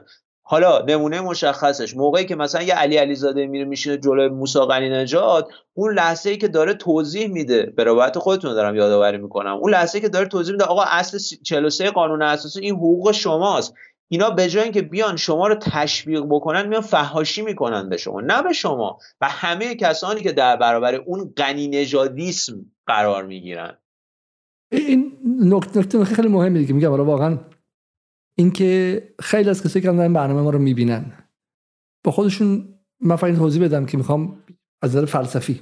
فلسفه اینه که آن چیزی که برای شما خیلی عادی هست ممکنه عادی نباشه. و خب، ما نزدیک دو هزار سال در فلسفه این مسئله رو مطرح کردیم که آیا این عینک وجود دارد این عینک تصور من است. خب برای خود بحث چیزی آن چیزی که نه خب عینک منه من بهش دست عینکمه من بهش دست می‌ذارم. خب اون احساس تو هم ممکن ساخته شده باشه. بعد فیلم ماتریس رو می‌بینی بعد می با نورولوژی جدید آشنا میشی و ممکنه ممکنه مثلا همه این چیزها مثلا تصورات باشه و غیره. حالا من نمی‌خوام واردش شم. می‌خوام خود از تصورات و بدیهیات و دانستهاتون فاصله بگیرید خود گاردتون بیاریم پایین. و اینجا چون بحث ما بحثی نیست که می‌خوام به شما به جور ایدئولوژی تزریق کنیم. بحث فلسفیه. اون وری هم بحث فلسفی خودشون دارن. ما وقتی که میگیم هژمونی ساخته شده یعنی این. شما این ماشین بالایی رو که می‌بینی میگی که یعنی یه دکتر متخصصی که زحمت کشیده دودش را خورده باید با مثلا یه آدمی که هیچ کاری نکرده و سواد دیپلم نداره یه اندازه درآمد داشته باشه. بعد میام باز می‌کنیم که به خدا اون پرشه ها مال دکتر نیست دکتر هم داره برای اینکه بعضی داره ساختمون سازی می‌کنه. خب از پزشکی شروع کرده به پول در بعد ریخته توی مثلا دلالی و غیره. خب ولی برای خیلی از ماها بدیهی است. حالا من فهم می‌خوام بگم که اینها در عرصه تاریخ عوض میشه. چون اگه همون پرشه رو من میبردم برای باباهای شما برای مادران شما با بزرگای شما سال 63 نشون میدم تو خیابون رگ غیرهشون می‌زد بالا. گفت این چی؟ اصلا روشون نمی‌شد علیزاده بیارم بیرون. کشوری که انقلاب شده این که ماشینی آوردی بیرون که معادل مثلا دو تا روستا خون... قیمت خونه های دو تا روستا فلانه انزه 10 تا مدرسه واسه مناطق محرومه. یعنی نظم ارزشی رژیم ارزش ها مجموع ارزش ها یک جامعه به تدریج عوض شده که ما از دیدن اینها دیگه رای گردن بالا نمی‌زنه. عصبانی نمیشیم ناراحت نمیشیم. خب این تغییر ارزش ها این تو خیلی از جهان اتفاق افتاده. خب شما می‌دونید که تو همین انگلیس تو دوره 2008 2009 که بشه بحران اقتصادی شد و پولدارا ترسیدن. بانکدارا به ویژه چون بالاخره جامعه گفت از ما تو آمریکا 800 میلیارد دلار از مردم گرفتن دارن به بانک ورشکست نشن. پولدارا و این بانکی ها این پولدارای تازه رسید بانکی. خب که خیلیشون دی تریدینگ و اینا می‌کردن قماربازی های بانکی می‌کردن. یه مدت پرشه رو تو خیابون نمی آوردن خب پرشه بی پرشه پرشه بی پرشه ترسیده بودن. برای اینکه تو خود انگلیس و آمریکا آدما حاضر بودن ماشیناشون رو بسوزونن. شورش شد تو انگلیس. ماشینا رو آتیش زدن و غیره. خب ولی می‌خوام اینو بگم. می‌خوام بگم آن چیزی که برای شما الان بدیهی شده مالشون نیستش که من این گونه فکر می‌کنم. برادر من خواهر من تو اصلا وجود نداری. عذر می‌خوام. ببخشید به عنوان یه مدرس کوچولوی فلسفه میگم. آن چیزی که من و تو هستیم 95 درصدش برساخته است. برساخته است. ساختن تو ذهن ما گذاشتن و ما فکر می‌کنیم که ای منم این منم. نه آقا این تنت کردن. این فکر تن ما شده. در این دوره تاریخی با کمک روش های خیلی پیچیده فرهنگی اجتماعی اینها ساخته شده و برای ما طبیعی جلوه می‌کند. حالا که فکر بله، می‌کنیم میشه طبیعت ثانویه؟ اینکه منم نه برای من طبیعی واضح نیست برای تو که کسی که زحمت کشیده و پوشت پول در بیاره. تو می‌خوای واضح فرا این که برای تو واضح شده این محصول یک فرایند تاریخیه. که ما امشب می‌خوام بله. صحبت کنیم. بله ببینید اینا همونجور که گفتید میان بدیهی سازی می‌کنن وضعیت رو یا به یک من تعبیر دقیقتر طبیعی سازی می‌کنن. ببینید اون چیزی که طبیعیه مگه میشه کارش کرد؟ مگه شما می‌تونید الان مثلا بر جاذبه زمین فائق بشین؟ یا کاری بکنید که خورشید از شرق طلوع نکنه و از غرب غروب نکنه؟ ببین خب اگر اکثریت جامعه در سطح جهانی عرض می‌کنم و اگر باورشون بشه که همین که هست همونطوری که مارگارت تاچر تینا در واقع گفت دریز نو آلترناتیو باورشون بشه همینی که هست. هیچ بدیلی برای این وضعیت کلی وجود نداره. خب دیگه متعرض این وضعیت نمیشن. دیگه ببین قاعده بازی رو میپذیرن و سعی می‌کنن که بر توی همون بازی بیان رقابت بکنن و برنده بشن. البته زهی خیال باطل ها چون این بازی اساسا طوری طراحی نشده که اکثریت بخوان توش برنده بشن. چون قبل از اینکه وارد زمین بشن ده هیچ عقبن. ولی به هر حال کسی دیگه یعنی کسی منظورم یک جمعیت بزرگی که نیروی اجتماعی در صدد برهم زدن قاعده بازی بر نمیاد. ببین آیا ما الان در نابرابرترین وضعیت بشر در کل تاریخ داریم به سر می‌بریم. یعنی من باز دوستان من هی دارم ارجاع میدم به اینکه دوستان برن این بحث ها رو توی آثار خوبی که فارسی هم ترجمه شده اینا رو دنبال کنن به شکل حالا جامع تری بررسی بکنن خودشون. کتاب سرمایه در قرن 21 توماس پیکتی حتما باید خونده بشه.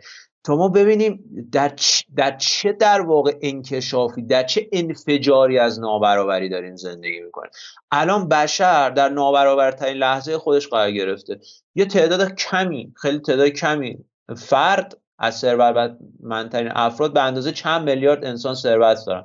و چند میلیارد انسان تقریبا هیچ پولی ندارن. یعنی پول برای نه تنها گذراندن اوقات فراغت خودشون ندارن. برای این ندارن که اگه بچهشون مریض شد اونو ببرن دوا درمون بکنن. خب؟ و ببینید نکته اینجاست. اون کسانی که از این وضعیت منتفع میشن از این نابرابری ساختار یافته و نهادین منتفع میشن اون اقلیت که منتفع میشن خب باید برای حفظش کاری بکنن دیگه. کاری که می‌کنن چیه؟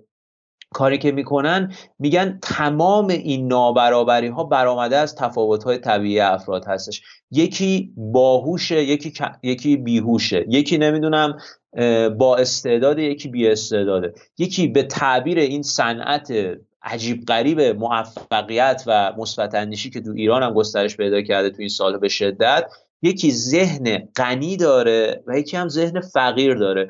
خب از نظر اینها خیلی طبیعیه که سطح دستاوردهای اجتماعی این افراد با همدیگه متفاوت باشه دیگه. خب و موقعی که این چنین صورت بندی میشه کل وضعیت اصلا عدالت اجتماعی بلا موضوع میشه دیگه. یعنی خب موقعی که کل ساختار اجتماعی کل قوانین و سیاست ها بلا موضوع هستن و هر کسی به هر چیزی رسیده یا نرسیده حاصل توانایی های شخصیشه حاصل توانایی فردیشه پس بنابراین صحبت کردن از عدالت اجتماعی هم بلا موضوعه. نه تنها صحبت کردن از عدالت اجتماعی از اون مهمتر صحبت کردن از سلطه انسان بر انسان بلا موضوعه.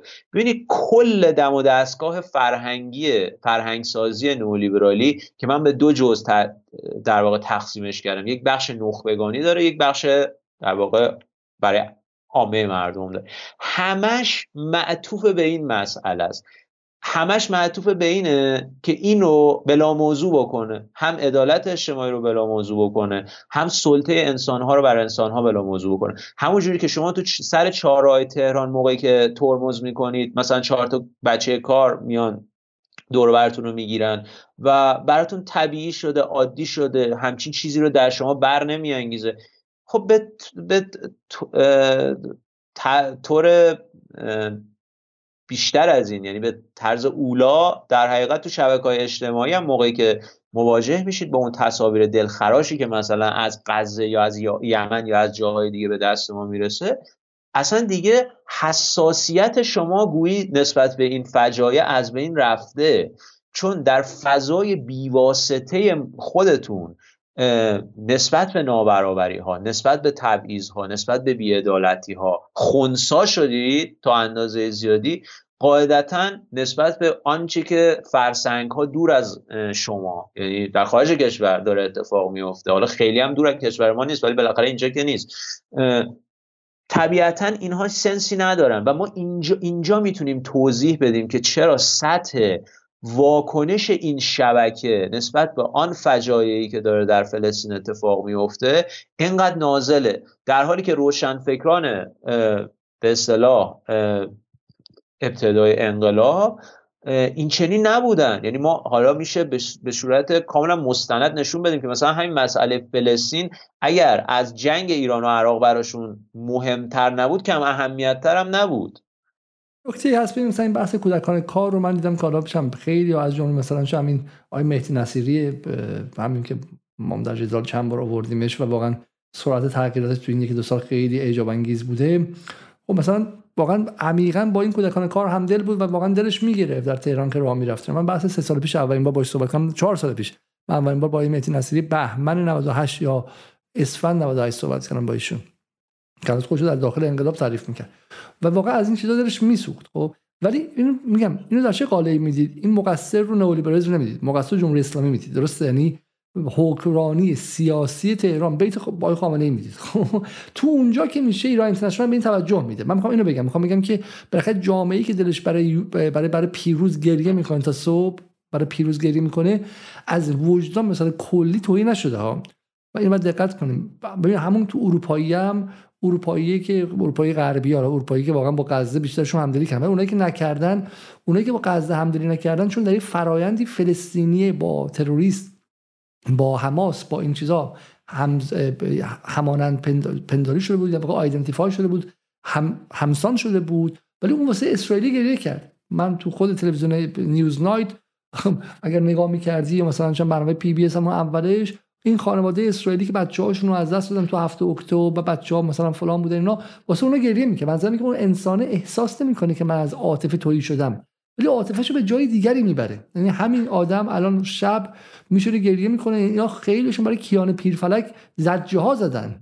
برای کیان پیرفلک چه می‌دونم چون تو اون دستگاه به شکلی رسانه نمادین اون کیان پیرفلک رفته به اون سمت. یعنی آن چیزی که هژمونی رو برای اینها می‌سازه ارزش رو می‌سازه همچنان سرشون میگه اونجا رو نگاه کن این ور نگاه کن اون ور نگاه کن. اون اصلا نبین خب؟ اگر می‌خوای این کودک کارم ببینی ببین که آقا سپاه چی کار کرده؟ پول برده تو حماس خرج کرده. این بچه ما هم پول نداره. تو اینجا براش دلسوزی می‌کنی. ولی حرف شما رو من قبول دارم که روند اینه که آقا طبیعی سازی دیگه درسته؟ طبیعی سازیه و کاملا مبتنی بر در حقیقت یک رژیم جهانیه. ببینید آقای علیزاده مسئله اینه که موقعی که این حجمش میره در واقع نوک پیکان خشم عمومی رو به سمت نیروهای مقاومت مثلا می‌بره این یه حکومتی ترین شکل ممکنه موزگیریه. ولی حکومت جهانی نکته اینجاست که ما یک رژیم جهانی یک رژیم قدرت ثروت در سطح جهانی داریم که خب اینو ما باید بشناسیم. اینو باید بشناسیم و باید ببینیم چجوری تداوم پیدا کرده که تمام تلاش من و حالا با در واقع راهنمایی های شما و نکات خوبی که شما گفتین این بوده که تو این دو سه جلسه این بوده که نشون بدیم که مسئله به این سادگی نیستش که در واقع مردم عامه مردم فکر می‌کنن. حالا حالا این سوال آیه حمید رو هم جواب بدید. خب واسه نفسی شما بکشید مدار برای ادامه برنامه بله. آماده شیم چون بحث اصلی ما الان مونده و تازه می‌خوام وارد بحث psychopolitics بشیم. خب که بحث جذاب و زیبای قضیه است امشب که جواب هاست. آیا حمید میگه که آقا شما تو این بحث اقتصادیتون همش از درد و چیزا حرف می‌زنید؟ فضا رو پر آشوب جلوه می‌دید.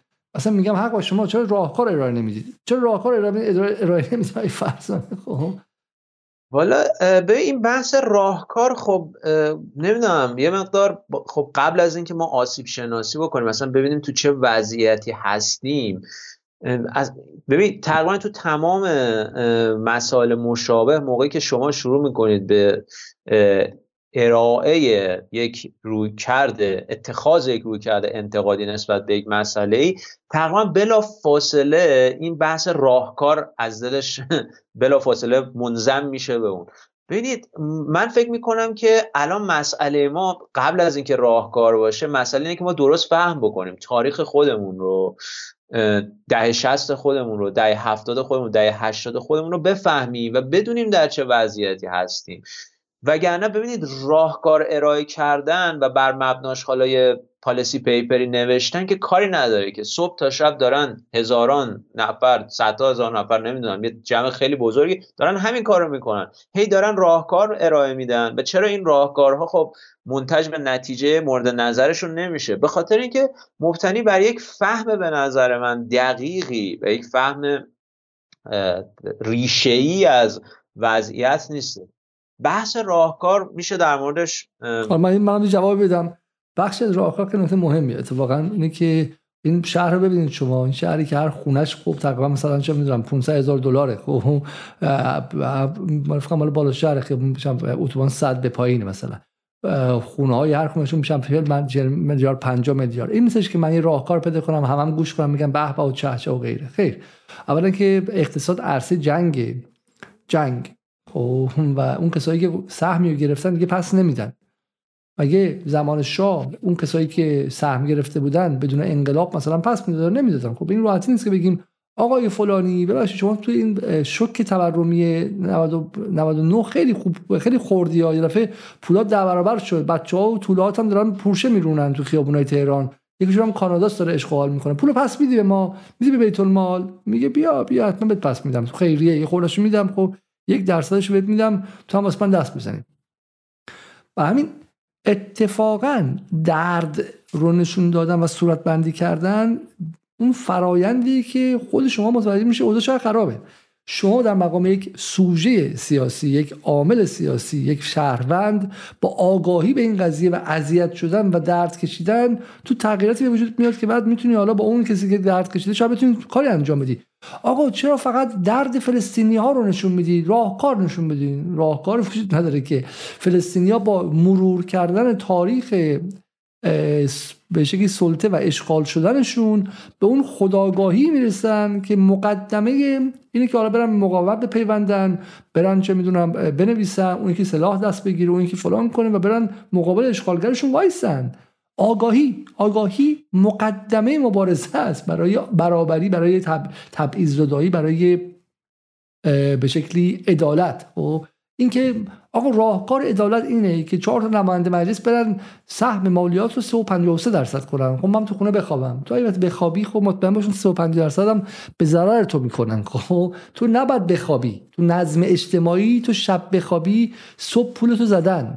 تو نظم اجتماعی تو پاسداری. بعضیا پاسدار سپاه پاسداران توی منطقه میجنگن. ولی همون وقتی برمیگردن شهر می‌بینن که جیبشون رو زدن. اگه مستاجر بودن خونهشون گرونتر شده اجارهش ای من تو سوریه داشتم میجنگیدم. وقتی برگشتم بی پولتر شدم خب؟ آره فقیرتر شدی خب؟ برای تو باید پاسدار سهمت باشی از بیت المال پاسدار سهمت باشی از عدالت آموزشی. سهم بچت باشی از بهداشت و تامین اجتماعی و غیره و غیره خب؟ اگر نباشی پاسدار بخوابی به هوایی که بقیه دارن از حق تو دفاع می‌کنن می‌خورن. بهترین حالتش میشه محمود احمدی نژاد که میگه بخوابین شما من جای شما از حقتون دفاع می‌کنم. میشه پاپولیسم نئولیبرالی خب؟ و همین راه حل اینه. راه حل اینه که من شما عباس قلی مریم لیلا چه می‌دونم فلان همه به این خداگاهی برسن که آقا تو ایران یه اتفاقی افتاده. یک کودتای ضد نئولیبرالی شده خب؟ و بین اصلاح طلب و نئولیبرالی نزده نه کودتای نئولیبرالی شده و بین اصلاح طلب و اصولگران فرق چندانی تو این قضیه نیستش. حال تازه اینا هستن. اگه اون براندازه بیان که صد برابر این بدتره. خب من فقط توضیح بدم. اگه شازده بیاد و مسیح فلان بیاد و اون یکی بیاد که حالا غیر از اینکه اینجا اولو ویران می‌کنن با خاک یکسان می‌کنن و بی دولت می‌کنن مثل لیبی. اون دیگه اوج تصور و تمنای نئولیبرالیسمه اصلا دولت کلا نباشه. خب ویرانه باشه که شرکت های چند ملیتی بله. بیان هر کاری خواستن بکنن. خب ولی اونا بیان تازه به واسطه ارتباطشون با واشنگتن سرعت نئولیبرالیسم در ایران ده برابر میشه. برای همین من می‌خوام بگم که افقی وجود نداره. این زیبایی قضیه اینه که وقتی ما میگیم افق بیرون از نئولیبرالیسم در فضای ایران وجود نداره این که حتی اپوزیسیونش برای وعده سر خرمن دادن و فریب دادن مردم هم نمیاد بگه این مردم اگر من بیام دولت رو قوی می‌کنم و نظام آموزشی دولتی می‌کنم. نمیگه. همین مسیح و پسی و اینا اینا هم نمیگن. اینا میگن ما بیایم همه چی خصوصی سازی تر می‌کنیم. درسته؟ و این ترسناکه که از از افق تا به شکلی از از سیاه به سیاهتر شما داریم می‌دید اینجا. خب بله. ما به اینجا رسیدیم. بریم ببینید من اینو فقط یادآوری بکنم. ببینید نئولیبرالیسم یعنی طبیعی یک شکلی از طبیعی سازی وضعیت هستش وضع موجود. و ببین برای همین هم هستش که ببین اون لحظه ای که اون اتفاقات تو سال 1398 میفته محمد قوچانی اون تیتر رو می‌زنه. می‌زنه هزینه جراحی. می‌دونی چرا؟ ببین چون به نظر محمد قوچانی در واقع قوان اون آزادسازی اقتصادیه از نظرش مثل قوانین فیزیک و شیمی میمونه. مثل قوانین زیست شناسی میمونه. یعنی ببین همونجوری که آب در صد درجه سانتیگراد مثلا به جوش میاد و فرقی نمی‌کنه تو ایران و توی آمریکا نداره از نظر این جمع فر... به اصطلاح آزاد کردن قیمت حامل های انرژی هم ایران و آمریکا نداره. اصلا مهم نیستش که مثلا الان ایران تو سال 98 کشوری هستش تحت فشار حداکثری محاصره شده تحت تحریم. در هر شرایطی باید باید اون در واقع حکمی که به نظرشون یک حکم کاملا فیزیکی هستش مثل قانون فیزیکی هستش باید به مرحله اجرا در بیاد. ببین این اند طبیعی سازی هستش که من ازش صحبت می‌کنم. یعنی خالی کردن در حقیقت کامل نظام آگاهی از فهم وضعیتمند از اینکه از اینکه اساسا این گزاره ها در, دل یک وضعیتی هستن که دارن کار می‌کنن. از یک زمان و مکان مشخصی ما داریم صحبت می‌کنیم. نه اینها بر فراز زمان و مکان تو گویی مفصل بندی شدن و حالا در هر شرایطی باید به حساب مرحله اجرا در حالا من نمی‌دونم چقدر فرصت داریم. ببین این فرصت داریم. هم برنامه تموم کنیم. خب. بله من فقط دو, تا از این کامنت رو بخونم. حالا اولا که من از این آقای ایران دوست تشکر می‌کنم که به ما کمک کردن و میگن که نولیبریز تو غرب هم یه پدیده یه پدیده است که همه همه ستونهای اصلی جامعه رو خراب کرده از مدرسه تا درمان و اقتصاد عدالتی و رسانه. درود به جدال و غیره. خیلی ممنون از کمک شما کردید. آیه مبین دیزنگی حالا واقعی هستش یا سایبری هستش میگه شما دارین راه امید نادان رو میرید کم کم. نه اولا که شما دارین راه به شکلی محمد رضا پهلوی رو میرید. خب و این نکته خیلی نکته مهمیه. ببینید ما اینجا از امید برای جایی که وجود داره یعنی قدرت منطقه ایران قدرت نظامی ایران مبارزه با امپریالیسم و غیره حرف می‌زنیم خب؟ و این دردناکه. هر کسی به شما گفت که درباره نابرابری های ایران صحبت نکنید چون این ناامیدی به وجود میاره این بدونید که ممکنه اصلا نفوذی باشه. من میگم با اینکه با نفوذ موافق نیستم معتقدم که اینا ممکنه چون تنها برنده این قضیه واشنگتن و IMF آقای خامنه ای تو نمایشگاه میگه آقا به مردم بدین بخش خصوصی میدین. طرف میگه این ستاد فرمان اجرایی امام بخش خصوصی. میگه آقا ستاد فرمان اجرایی خصوصی نیستش که خب؟ اینا کسایی که به خود آقای خامنه ای هم میگن که تو حرف نزن به شکلی در مورد مسئله حرف نزن در عدالت حرف نزن. خب؟ این بازی ها دیگه سال 1402 تمومه. خب؟ این که امید دانا و نادان اینا اگه شما اینقدر بی سوادید برنامه رایفی پور ببینید. بی سوادید که هر گونه نقدی رو به اون شکل بگید خب شماها خائن به ایران به جمهوری اسلامی به انقلاب اسلامی و خون 210 هزار تا بچه شهید شده این کشور هستیم. و این بازی ها سال 1402 کار نمی‌کنه با جدال هم کار نمی‌کنه. سال بعدی ها از صدا سیما در کجای نقشه نولیبرالیسم قرار داره؟ صدا سیما جز تولید کنندگان اصلی ارزش های نولیبرالی در ایرانه. خیلی ساده است. یه مسابقه فوتبالی که من پیروز خواستم ببینم از در و دیوارش خب تبلیغ داره میریزه. تبلیغ زندگی که برای 90 درصد جامعه ایران غیر ممکن هستن. خب اصلا نمی‌تونن استطاعتش هم ندارن. خب از سریال خانوادگی تا غیره ما امشب خواهیم رسید اینجا. صدا و سیما جز تولید کنندگان اصلی ارزش های نئولیبرالی در این چند دهه بوده و جز متهمان ردیف اوله. خب به هوای اینکه ما داریم پول در میاریم ارزش ها رو همه رو ریخت صد آشکار خب چه اهمیت داره که تو عکس فیلم مصاحبه با خانواده شهید نشون میدی پایینش میاد میگه که خرید مبلمان فرش ایرانی فلان. فلان همش داری با کسایی که اولیگارشی که دارن فربه و فربهتر میشن همه چی ارزشا دارن پمپاژ می‌کنن میرن تو توالت. بعد خوشحالی که مصاحبه کردی با فلانی. اینم نکته از این. اینم که ما خوندیم در امید. آقای جعفریان هم آقای بحث کلی که مال امشب نیستش میگه آیا بعد از خواست امید امکان بازپسگیری کارخانجات بزرگ و صنایع بزرگ کشور از دست اولیگارشیا که با رانت و فساد از چنگ مردم در آوردن وجود داره؟ بحث خیلی پیچیده اما به شما بگم که یکی از جریان های اصلی در آمریکا و در انگلیسی که سازنده نئولیبرالیسم بودن تاشه و ریگان ملی سازی دوباره بخش های عمومی است. بانک ها راه آهن خیلی جاهای دیگر رو دارن میگن آقا ما باید بتونیم ملی کنیم. خب و این خواسته در صد جهان هم وجود داره. مثل همه جا ما جهان سومی ها بنجل اینها رو می‌گیریم. خب خودشون در داخل خودشون امکان نداره با اون سرعت ما خصوصی سازی کنن. بریم سر ادامه بحث و بسیار جای زیبا. می‌خوام فیلم با هم دیگه ببینیم. بفرمایید. ببین یه نکته می‌خوام بگم. ببین چون ما دو بار دو بار تو همین بحث خودمون عکس قنی نژاد بردیم رو پوستر دیگه. خب پس این مهمه. ببین قنی نژاد مفسر نظرات یک بنده خدایی هستش به نام فردریک هایک در ایران. من موقعی که از طبیعی سازی صحبت می‌کنم باید یه اشاره گذرای هرچند ممکنه بحث مقدار فلسفی بشه حالا این موقع شب شاید در واقع سخت باشه. ولی من باید حتما این اشاره بکنم. ببینید این هایک خود غنی نژادم تو شبکه افق به درستی تاکید کرد در مناظره که قبل از شما با درخشان داشت. گفت ببین هایک تئوریسین نظم خودجوشه. من می‌خوام در واقع بحث طبیعی سازی رو objectification رو به تعبیر فلسفی توضیح بدم و تو هایک تئوریسین نظم خودجوشه. ببین یعنی چی؟ یعنی ببین از نظرش اون نظام بازاربنیان رو نظام اجتماعی بازاربنیان رو کسی برنامه ریزی نکرده و به خاطر همین ممکنه ناروایی هایی داشته باشه. اما با برنامه ریزی خب نمیشه اون اونها رو از بین برد. نمیشه اونها رو تصیح کرد. و هر برنامه هم از نظر هایک برای برای عرض شاید که عدالت اجتماعی محکوم به شکسته. ببین دیدگاهش اینه که اجزای این نظام اجزای این سیستم حتی برای ما شناخت پذیر نیست در تمامیت خودش. چه برسه به خاطر اینکه اونو بتونیم تصحیح به این مهمه عکسش تقریبا هر هفته روی این نشریات زنجیره‌ای نئولیبرالیستی تو ایران از ارگانهای تئوریکشون تا روزنامه هاشون این درج میشه. یا تو متونش حتما یه مقاله یه ارجاعی به این هایک دارن. و ببین حرف هایک اینه که به اصطلاح یک عقلانیت کلی البته در وضعیت وجود داره. اما این اقلانیت تجزیه شده تجزیه شده در تمام تاریخ و تمام جوامع بشری.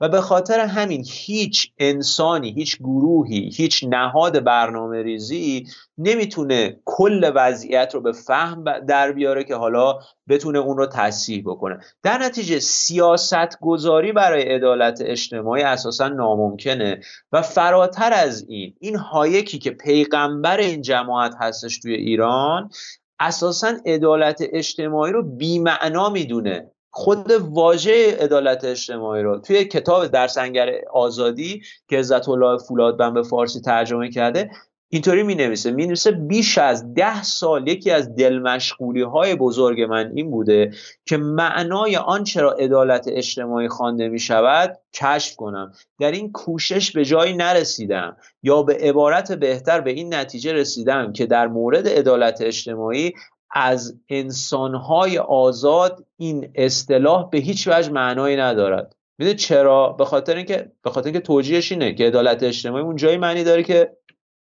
نظم خودجوش نباشه. چیز برنامه ریزی شده از اراده انسانی بر اومده شد. مثلا اگر من با یک سنگی رو بردارم بزنم تو سر یه نفر اونو بشکنم این کار من می‌تونه عادلانه باشه یا نباشه. ولی سنگی که مثلا تو جاده چالوس میافته روی ماشینی میبرتش دره اگرچه صحنه دلخراشی ایجاد می‌کنه.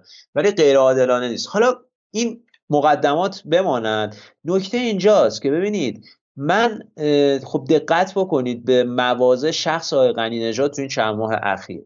مستمرا سعی می‌کنه دکترین خودش رو که از یکی از نافی از نافی اصلی اصلا مفهوم عدالت اجتماعی اخذ شده رو تبدیل به پروژه اسلام ناب بکنه. ببینید اینا صحبتشون اینه که تو مدینت و نبی همون چیزی که ما در موردش داریم صحبت می‌کنیم همین بازار آزادی که ما داریم توضیحش میدیم همونجا مستقر بوده و بعد تو یک مش به اصطلاح منحرف و یک مش سوسیالیست و یک مش آدمای التقاطی اومدن این رو تحریف کردن و حالا وظیفه ما اینه که جمهوری اسلامی رو نظام رو انقلاب رو به مسیر درست خودش برگردونیم. بک تئوریک اینا این اینه پردیک فون که من دوست دارم که فقط یه سرچ ساده بکنن تو همین دا خامنه داتایار چند بار این کلید واژه عدالت اجتماعی به چشم می‌خوره. ببینید این مهمه که ما بدونیم این ایده ها از کجا اخذ شده؟ این, ایده ها از دل چه منظومه فکری در اومده؟ و بعد نسبت سنجی بکنیم بین اینها و بین انقلاب بین بالاخره ارزش هایی که براش انقلاب صورت گرفته جنگ بر مبنای اونها پیش رفته و انسان های خیلی زیادی در سنین پایین به خاطر اون به شهادت رسیدن. ببینید خانش خانش هایکی از شکلگیری سرمایه داری به اصطلاح کاملا طبیعی و با صلح و صفاست. در حالی که حالا من دعوت می‌کنم باز از دوستان که کتاب کارپولانی رو به نام دگرگونی بزرگ بخونن. به هیچ وجه اینطوری نیستش. یعنی آنچه که اینها آدم اسمیت و هایک و غیره و در واقع بقیه این جنبش میگه این ویزیبل هن یعنی دست نامرئی دست نامرئی بازار که میاد نظم اجتماعی رو از بیرون سازمان میده همه چیز رو در جای خودش قرار میده. این موقعی که به مراجعه می‌کنیم به تاریخ به تاریخ شگیری سرمایه داری اتفاقا دست مرئی دست پیدای یک نیروی سلطگر بوده یک نیروی سرکوبگر بوده که با خلع مال خشونت بسیار با خشونت بسیار با خشونت. بله با خشونت بسیار با خراب کردن سخت رو سر زارعین در جنبش حسارکشی با بیرون راندن کسایی که نسل در نسل توی زمین داشتن زندگی می‌کردن کار می‌کردن از محل سکونتشون از محل کارشون با تبدیل اونها به انسانهای رانده شده از همه جا تبدیلشون به مشتی بینوا که هیچ امکانی برای بقا جز گدایی و راهزنی یا فروش نیروی کارشون در یک پرسه چند ساله در بازار به عنوان همین کارگران در واقع نظم سرمایه داری نداشتن شکل گرفته. و این اتفاقا عمیقا سیاسی بوده. یعنی به هیچ عنوان ما اینجا با گزاره های صرفا اقتصادی سر و کار نداریم. با یک شکلی از اقتصاد سیاسی سر و کار داریم که همین مفهوم هم در نولیبرالیزم به اصطلاح نفی میشه. یعنی نولیبرال ها داران علم اقتصاد هستند علم اقتصادی که تو گویی که به اصطلاح کاملا ارزش زدایی شده است کاملا از سیاست جداست از جدگیری های اجتماعی بریه و مثل یک آیه هستش که از آسمون نازل شد حالا من اینکه بحث سعیتر شه من بحث جلو ببرم. حالا این عکسی که عکس آسیه پناهیه که در کرمانشاه می‌خواستن اون آلونکی که داشت خراب کنن و این جلوشون ایستاد و سکته کرد و مرد و در ایران واقع نماد همین به شکلی حرکت بولدوزر نئولیبرالی و به شکلی ساخت و ساز شهرداری ها شد در مقابل شهرک در مقابل حاشیه نشینان و حلبی هایی که زمانی در قالب کوخ نشینان و مصطفان انقلاب ازشون دفاع میشه. اما من می‌خوام یه ویدیو اول نشون بدم اینجا و یواش یواش بحث بریم جلو چون اصل قضیه اینه که بازم سوال کلان ما اینه چگونه از جامعه ایران در این مسیر یارگیری شد؟ یعنی همین خانم آسیب پناهی اگر به شکلی خدا بیمور زنده بود شاید خودش و بچهش اون هم با قرن نجات همدلی می‌کرد. خب من می‌خوام این پروسه رو توضیح بدیم به مثلا دو ساعتی گذشته. بله. من می‌خوام دیگه بحث واقعا دیگه از کلیات نئولیبرالیسم خارج چون چون واقعا میگم یعنی ما در نزدیک سی تا برنامه اینا رو گفتیم و این یه مقدار تکرار واضحات برای مخاطب جدال. بذارید من بحث رو به اینجا ببرم و از این ویدیو شروع کنم. مردم این روزها درباره این نابرابری زیاد صحبت می‌کنند درباره این حقیقت که یک درصد ثروتمند از باقی مردم به مراتب بیشتر پول دارند اما بیشتر تمرکز به نظر می‌رسه به روی ایالات متحده آمریکاست به نظرم رسید که نیاز همین داستان درباره نابرابری در کل جهان هم گفته بشه به همین خاطر تحقیقاتی کردم و این مجموعه یافته های من از منابع معتبر مثل سازمان ملل متحد. کاشف به عمل اومد با اینکه اوضاع آمریکا به کلی زوارش در رفته اما اوضاع کل دنیا به مراتب خرابتره بذاریم با این نمودار شروع کنیم. توزیع مساوی ثروت بین تمام افراد در قید حیات که همه در پنج گروه مساوی تقسیم شدن. و حالا ببینیم هر گروه در واقعیت چقدر ثروت داره. حیرت آوره نه؟ 80 درصد مردم دنیا تقریبا ثروتی ندارن. حتی به زور میشه روی نمودار دیدشون. با این حال دو درصد ثروتمند به اندازه نیمی از جمعیت دنیا ثروت دارن. بیایم به این نمودار به طور دیگه ای نگاه کنیم. همه مردم دنیا رو در نظر بگیرید. همه هفت میلیارد نفرمون رو. و به صد نفر تقلیلش بدیم که نماینگر کل جمعیت جهان هستن. خب اینم از صد نفر. فقیرترین ها سمت چپ و ثروتمندترین ها سمت راست حالا بذارین نشون بدیم که کل ثروت جهان که تقریبا 223 تریلیون دلاره چطور توضیح شده؟ اکثریت غریب به اتفاق تقریبا هیچ پولی ندارن. پولی که باهاش خرج تحصیل بچه هاشون رو بدن. پولی که باهاش هزینه داروهای ابتدایی رو بدن. در حالی که یک درصد ثروتمند 43 درصد کل ثروت دنیا رو انباشت کرده. 80 درصد پایین نمودار یعنی 8 از هر ده نفر فقط 6 درصد از کل ثروت دنیا رو داره. اما این هم حتی نشون نمیده که چقدر اوضاع وخیمه. 300 ثروتمند اول دنیا به اندازه 3 میلیارد انسان ته نمودار ثروت دارن در واقع ثروت 300 نفر که در یک هواپیمای متوسط مسافربری جا میشن از ثروت کل مردم هند، فین، آمریکا و برزیل روی هم بیشتره. این تفاوت از لحاظ جغرافیایی هم قابل مشاهده است. شکاف عمیق و فزاینده‌ای که بین چند کشور غنی و اغلب کشورهای جهان وجود داره.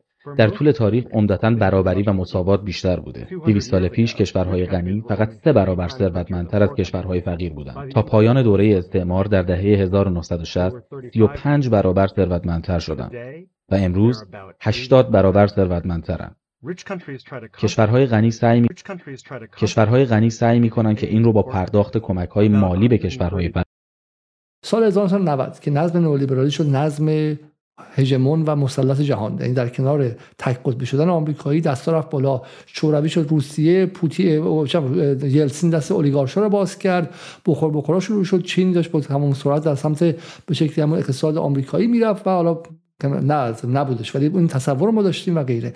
اون موقع گفته می‌شد که این نظم نئولیبرالی در نهایت عدالت سازه چرا؟ که الان مردم چون داشتن کارا رو تو انگلیس می‌گرفتن از کارگرا بیکارشون می‌کردن فقیر می‌کردن تو آمریکا همینطور مثلا آقا نگران نباشید. این میره توی ویتنام. و خب، ویتنام به تدریج پولدار میشه. همین این بر کل نظم نئولیبرالی بر اساس یک دروغ همه پذیرفته شده و پذیرفته شده واسه همه ممکن شد که آقا به جای اینکه مقابل نظم نئولیبرالی واشنگتن محور قیام کنید در کشورهای پیرامونی جهان سوم و غیره یا مثل ایران بریم سراغ وحشیگری و بعد تحریم شید و مثل بقیه کشورهای مثلا هم سوریه و ایران یاقیگری کنید بیایید بخشی از این نظم شید و به تدریج وضعتون بهتر میشه. نگاه کنید مالزی کره جنوبی همه اینا وضعشون به تدریج بهتر شد. و این خیلی قشنگ ما توضیح میده که این دروغ بوده. چرا؟ کشورهای فقیر قبل از استعمار خب یک سوم فقیر بودن. با استعمار 35 برابر فقیر شدن با نظم نئولیبرالی 80 درصد. حالا چیکار کنیم؟ اعانه بدیم خیریه بدیم. پولدارا آشغالاشون رو تامونده غذاشون به واسطه آکسفم به واسطه سیو د چیلدرن به واسطه چریتی های بزرگ جهانی بدن به این کشورهای فقیر. لباس دستومتون رو من توی لندن لباس دستوم من لباسم ندارم. همه کسایی منو می‌شناسن می‌دونن که من مال سال 2003 با افتخار. خب ولی اون کتی که بعد پوشیدی شش ماه بده بفرستیم برای سیرال اون بفرستیم واسه موزامبیک فلان اینا. آشغالاتون رو دست اونا خوشحالم باشن. 80 برابر. برای اینکه بفهمی که نظم نولیبرالی در سطح در ساحت جهانی و گلوبال چیکار کرده این و همین رو کوچیکش کنه در داخل ایران در داخل اندونزی در داخل هر تک تک این کشورها. کشورهای غنی سعی می‌کنن که این رو با پرداخت کمک های مالی به کشورهای فقیر جبران کنند حدود سالی 130 میلیارد دلار که پول زیادیه. اما پس چرا این شکاف هی داره عمیق‌تر میشه؟ دلیلی که من پیدا کردم اینه که شرکت های بزرگ سالی 900 میلیارد دلار از طریق عدم پرداخت مالیات از کشورهای فقیر بیرون می‌کشن. این کار رو از طریق سوء قیمتگذاری تجاری انجام میدن. علاوه بر این هر ساله کشورهای فقیر 600 میلیارد دلار به عنوان بدهی پرداخت می‌کنن بابت وام هایی که بارها تصویه شدن و در نهایت پولی که کشورهای فقیر بابت قوانین داد و ستد از دست میدن. قوانینی که توسط کشورهای غنی وضع میشه برای دستیابی به منابع بیشتر و نیروی کار ارزانتر. اقتصاددانان دانشگاه ماساچوست محاسبه کردند که این سالی 500 میلیارد دلار برای کشورهای فقیر آب می‌خوره. همه اینها با هم میشه سالی دو تریلیون دلار. این پول هر سال از فقیرترین کشورهای دنیا به غنیترین اونها سرازیر میشه. کشورهای غنی دوست دارن بگن که به توسعه کشورهای فقیر کمک می‌کنن. اما به واقع چه کسی به توسعه دیگری کمک می‌کنه؟ این باعث شد که من متوجه بشم که قوانین ابتدایی اقتصاد جهان مشکل دارن. این نمی‌تونه درست باشه که ثروت دنیا در دست تعداد محدودی آدم متمرکز شده باشه. تنها راه حل منطقی به نظر من و تنها امید ما این می‌تونه باشه که قوانین رو تغییر بدیم. ببینید نکته همینجاست. به این وضعیت در جهانی ما هستش بعد از سه دهه که خب دیگه به گویاترین شکل ممکن توضیح داده شد. ببین مسئله اینجا اینه که پروژه نولیبرالی بعضا به شکل سرکوب عیان مثل اون چیزی که در شیلی اتفاق افتاده پیش رفته و به هیئت کشتار جمعی در اومده. اما ببینید در جاهایی که یک جنبش انقلابی نیرومندی در صحنه نبوده این اتفاقا به شکل ساختن رضایت و با اقناع اکثریت محقق شده و پیاده شده و جلو رفته. ببین این همون چیزیه که چولهان توی کتاب ارزشمند خودش به نام روان سیاست توضیح که اصلا قضیه چیه؟ ببین از بنا به تعریف چولهان که خیلی اثر درخشانیه برای فهم اصلا کلا سازوکارهای فرهنگسازی نئولیبرالی. از نظر چولهان اساسا نئولیبرالیزم یک پروژه معطوف به روانسازیه. و آمدانه ببینید چولهان اینجا آمدانه از اصطلاح روان استفاده می‌کنه. برای و از اصطلاح ذهن استفاده نمی‌کنه اما مایند استفاده نمی‌کنه. به خاطر اینکه ذهن موقعی که ما به کار می‌بریم بیشتر همون نیروی شناخت انسان همون قوه عقلانیش به ذهن متبادر میشه. ولی روان یک مجموعه از عواطف و احساسات و خشم و میل و ترس و عشقهای ماست. خب شاید ببینید اصطلاح حالا دقیق تر گویاتر برای بحث ما مفهوم زائقه باشه. ببینید نئولیبرالیسم تولید زائقه می‌کنه. یک انسان زائقه مند می‌سازه که این انسان زائقه مند عمیقا استدلال ناپذیره ببینید اساسا زائقه یک امر استدلال ناپذیره مثلا من زائقم می‌کشه که فلان چیز رو دوست دارم مثلا این غذا رو دوست دارم اون غذا رو دوست ندارم. از کیک پنیری خوشم میاد چه از کیک شکلاتی خوشم نمیاد. و من به است غیر اقلانی ترین شکل ممکن در واقع پای زاغم میمونم. و اتفاقی که میفته در این موقع که عرصه عمومی به عرصه زاغمندی در یک رژیم نولیبرال تبدیل میشه منطق طرفداری میاد جایگزین منطق گفتگو میشه. کل عرصه جامعه به یک استادیوم تبدیل میشه. یعنی ببینید افراد موقعی که وارد استادیوم میشن می‌خوان از یک تیمی طرفداری بکنن از قبل تصمیم خودشون رو گرفتن. می‌خوان برن تیم خودشون رو تشویق بکنن تیم حریف رو هو بکنن. و کاری ندارن که دیگه مثلا تیم مقابل چقدر خوب بازی می‌کنه خودشون چقدر بد بازی می‌کنن. ولی نکته اینجا اینه که تبدیل جامعه و سیاست به استادیوم امهای اون هم هستش. یعنی و امهای دموکراسی هستش. چون اصلا دموکراسی مبتنی بر به اصطلاح یک گفتگو و یک اقلانیت انتقادی بین ما هست امها یعنی محو کردن یعنی حذف کردن بله یعنی نابودیش اصلا از بین بردنش. و ببینید می‌خوام بگم که این دم و دستگاه فرهنگ سازی از اینکه صرفا عقاید توده مردم رو شکل بده فراتر میره. خیلی بنیادین تر داره عمل می‌کنه. احساساتشون و عواطفشون و امیالشون رو داره می‌سازه. و اتفاقا به خاطر همین هستش که توی نئولیبرالیزم سلبریتی ها اینفلوئنسر های رسانه ای انقدر, انقدر محوریت دارن انقدر اساسی هستن. میده چرا؟ به خاطر اینکه اینا برخلاف گروه های مرجع پیشین مثل روشنفکران و روحانیون با نیروی عقلانی توده ها سر و کار ندارن. قراره اون رو بر بیانگیزن. همین عواطف و احساسات و امیال مردم رو قراره بنا بر اهداف خاصی تهیج بکنن. و این بدین ترتیب این سلبریتی ها جایگزین روشنفکران میشن. یعنی مثلا تو جامعه خودمون اگه بخوایم حالا انزامی تر صحبت بکنیم هانی توسلی و نمی‌دونم هومن سیدی و اینا میان جانشین آیت الله طالقانی و علی شریعتی و اینا میشن. خب؟ و اینها گرگاه های این نظم نولیبرالی هست این شبکه نولیبرالی هستن. جامعه شبکه‌ای ساخته میشه خب؟ که ساختارش مثل همین ساختار شبکه های اجتماعی هستش مثل ساختار همین اینستاگرام هستش. اصلا چولهان تو این اثر خودش در تکنولوژی های جدید قدرت نولیبرالی بخش مهمی از بحثش سر همین اینترنته سر همین فضای مجازیه که و معتقد که اصلا کل رژیم نولیبرالی به این شکل سازماندهی پیدا کرده. ببینید توی جامعه شبکه‌ای تو شبکه اجتماعی سلطه روابط قدرت روابط نامتقارن قدرت از حالت پایگانی خودشون از حالت سلسله مراتبی خودشون خارج میشن از اون شکل مستبدانه و زورگویانه ای که دارن در میان و افقی میشن. و همه ما همه ما در واقع اعضای این شبکه تبدیل به الیاف اون میشیم. حالا تو این شبکه سلطه هم به شکل شبکه‌ای در میاد. یعنی ما خودمون بخشی از یک شبکه سلطه هستیم و به خاطر همین اون رو درونی می‌کنیم و اصلا به فهمش در نمیاریم. خب؟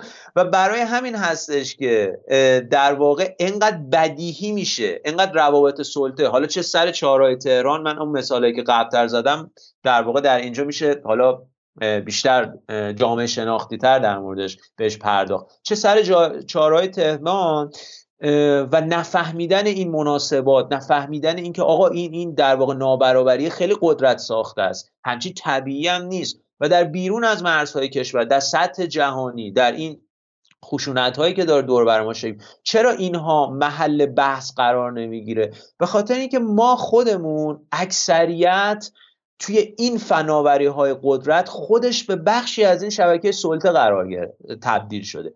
و حالا آنچه که بیرون از شبکه است آنچه که بخشی از این شبکه نیست سراسر ناانسانیه زامبیه. اصلا ببین یک, یک در واقع امر غیر اقلانیه یک موجودیه که عقل ناقص داره. به تعبیر قنی نژاد و قنی نژادی های ایران ایدئولوژیکه. یعنی ببین این بحث ایدئولوژی و عقل بنیان تمام مباحث موسی قنی نژاد توی تمام کاراش هستش. یعنی خودشو نماینده عقل سلیم فرض می‌کنه و منتقدانش و مخالفان خودش رو نماینده ایدئولوژی معرفی می‌کنه. و در واقع می‌خواد و این منطق در تمام این شبکه در تمام این رژیم فرهنگسازی داره بحث پیدا می‌کنه. موجوداتی هستن که بخشی از این شبکه نیستن و دیگه ببین مهم نیست مورد کشتار قرار بگیرن. اگر گروه گروه کودکانشون قتل عام بشن سنسی حساسیت جامعه رو بر نمی انگیزن خب چرا؟ به خاطر اینکه ببین ما تبدیل شدیم به بخشی از یه شبکه ای که خودمون الیافش هستیم.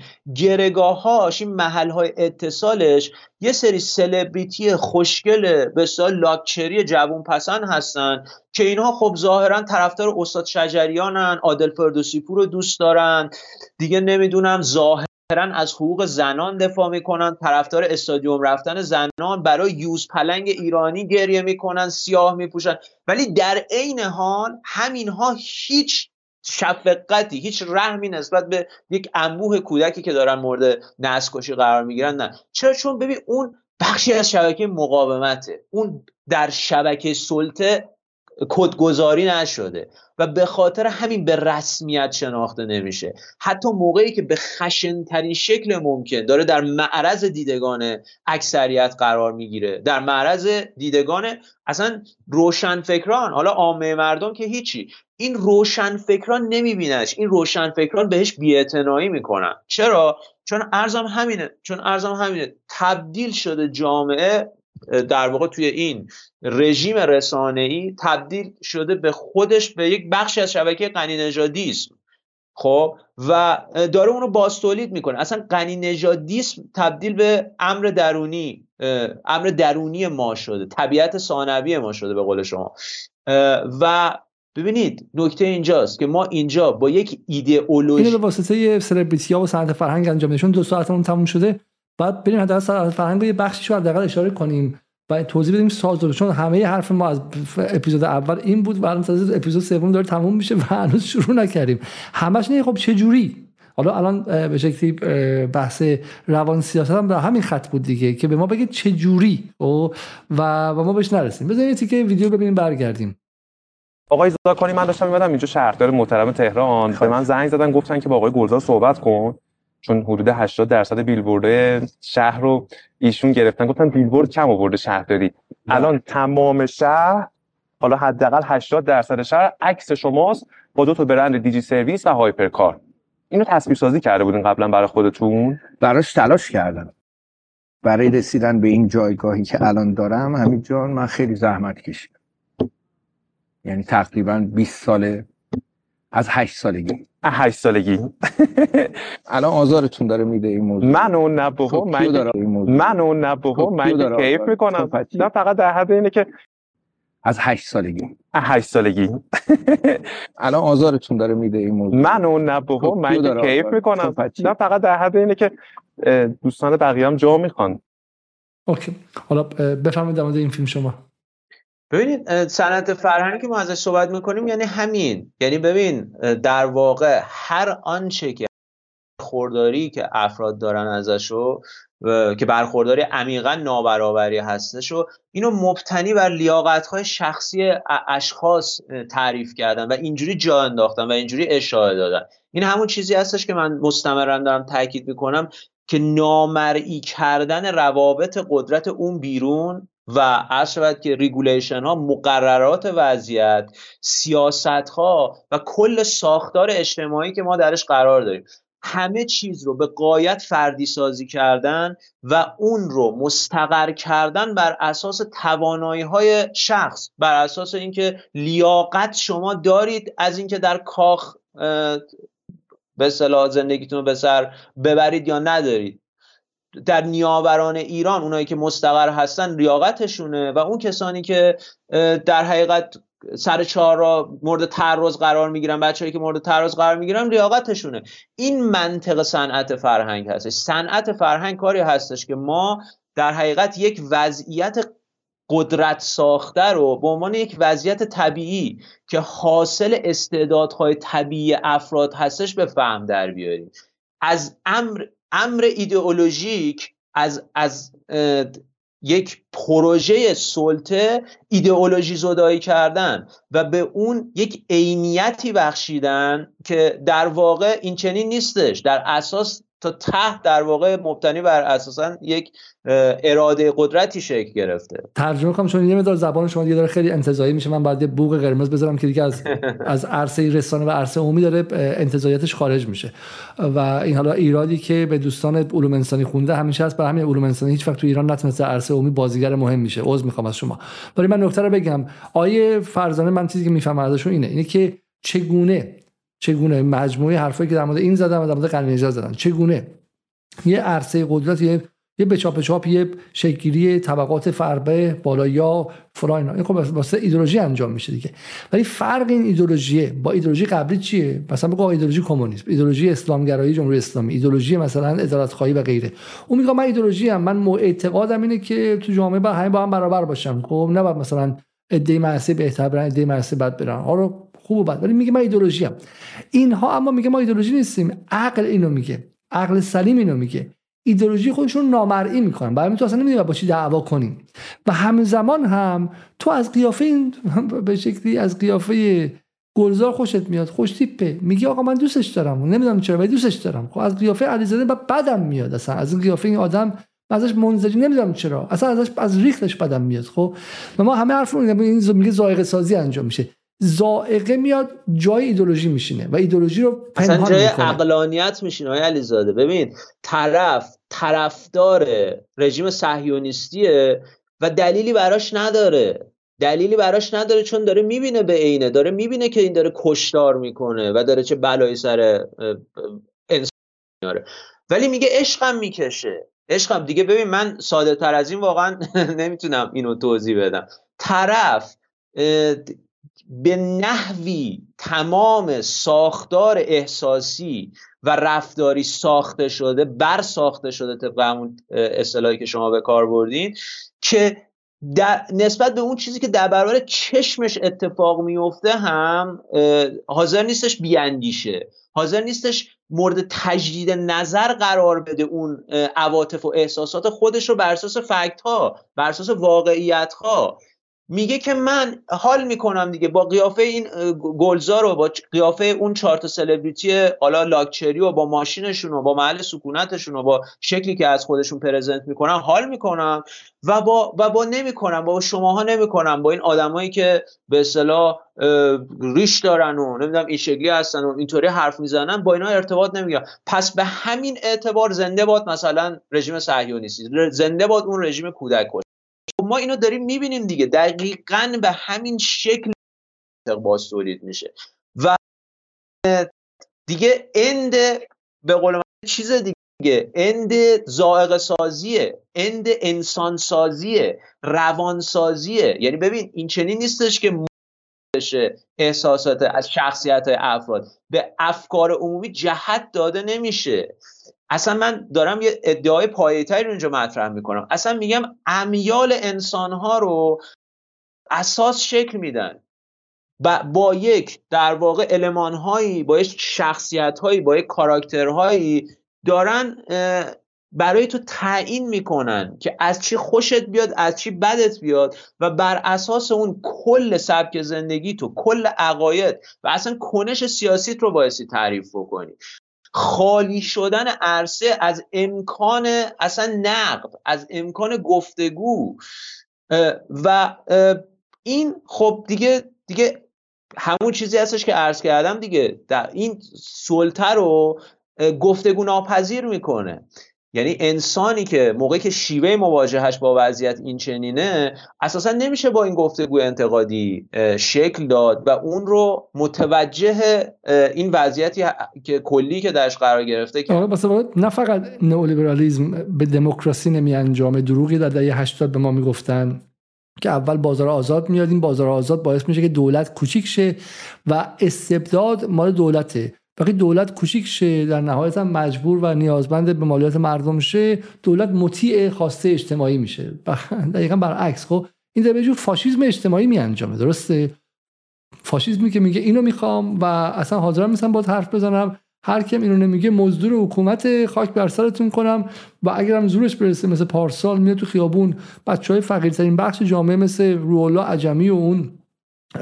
نفر دومشون آرمان علی وردی رو اونجوری سلاخی می‌کنه نرسم جای دیگه. خب و من در نمیگم که حکومت بی, تقصیر بوده ها ولی دارم میگم که اون ذائقه اجتماعی هم میشه اینقدر به اون لحظه غیر قابل گفتگو بودن برسه. برای همینه که اتفاقا انسان ایرانی که از دل نظم نولیبرالی میاد بیرون به درد یا به شکلی چه می‌دونم به درد ایران اینترنشنال می‌خوره. و اشکال داخلیش اشکال داخلیش خب. علیزاده ببین اصلا این مفهوم صنعت فرهنگ حالا عنوانش شاید خیلی پیچیده و سقیل ساده ترین شکل ممکن اگه بخوام تعریفش بکنم همین نامرئی سازی سلطه و در یک قدم جلوتر گفتگو ناپذیر کردن سلطه است.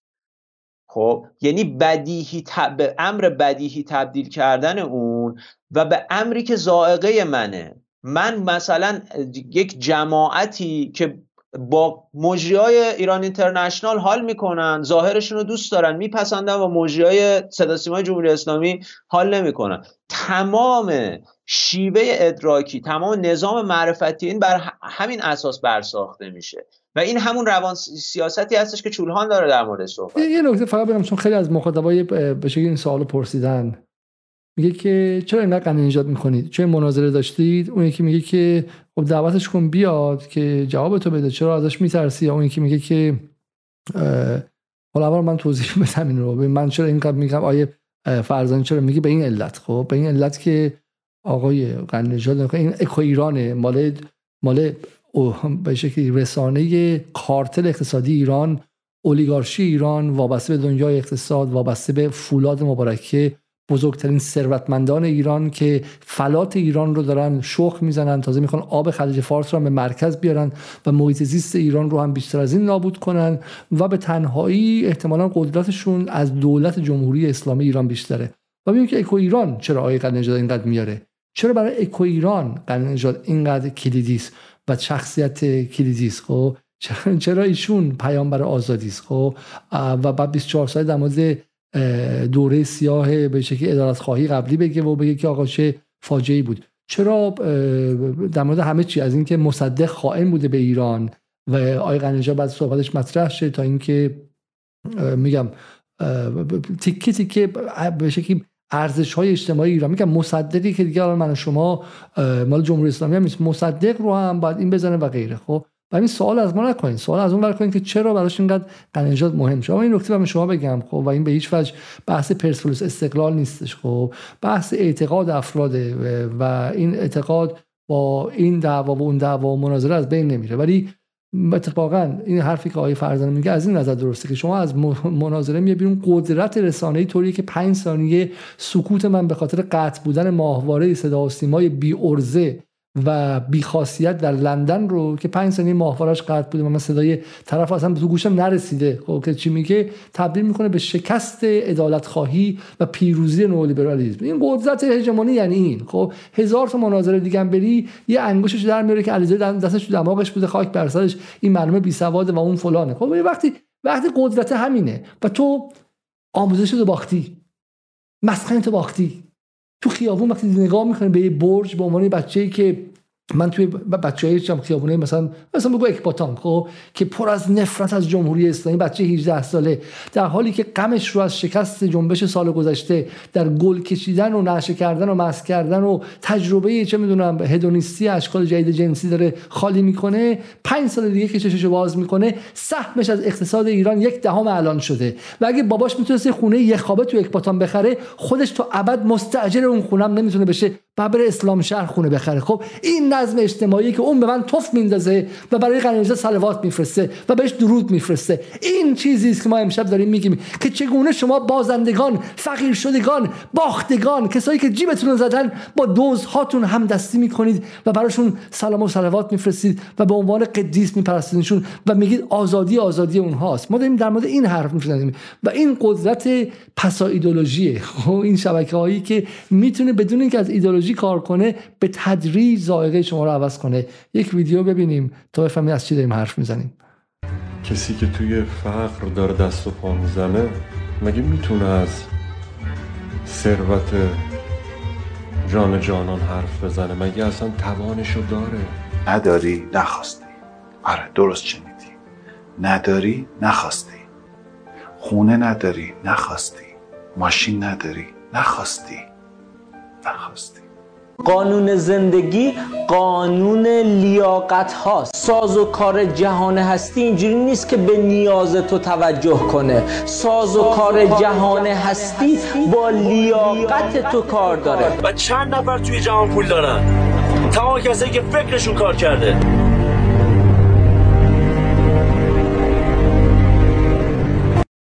این مرسیه است بر انقلاب 57 این که از این دقیقا همون منطقی که من عرض کردم دیگه. ببین به روشن ترین شکل ممکن شکل ممکن داره توضیح آقا هر وضعیتی که داری حاصل خودته و طبیعی هم هستش و باید بپذیریش.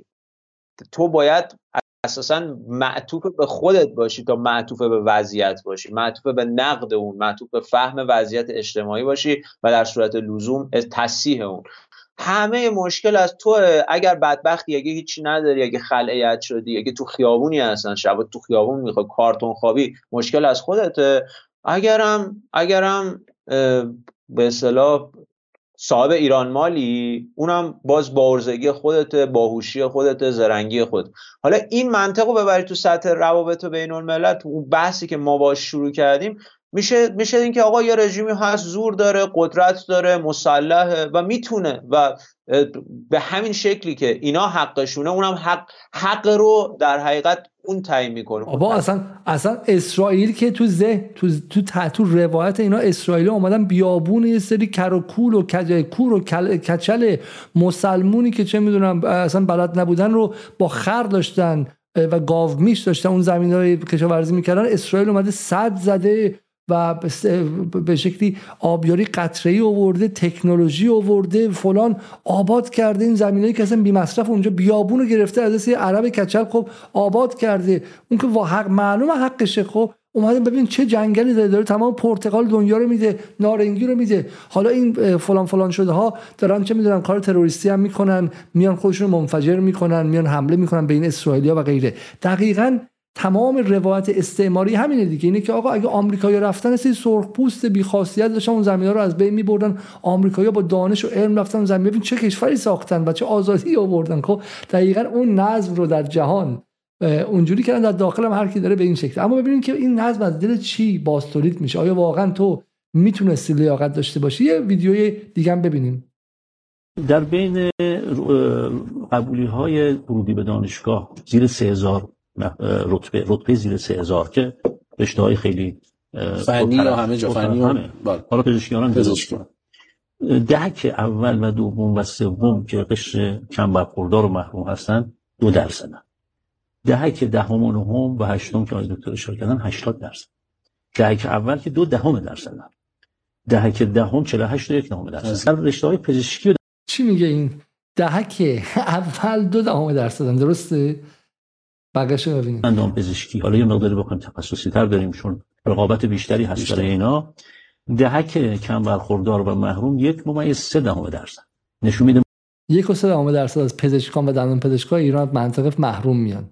ما این ده 15 سال ده 20 سال شاید هم من میگم 40 سال روندی رو رصد نکردیم که سریع اصلاح رو زمین الان این آمار رو داریم. یک ممیز سه دهم درصد از دهک محروم یعنی در آینده پزشکان و دندان پزشکان من و شما از چه قشری هستن؟ 86 درصد دهک 10 و 9 و 8 قشر کاملا. سه دهک بالا شهر تهران بچه هاشون تو کنکور قبول میشن میرن پزشکی و دندان پزشکی.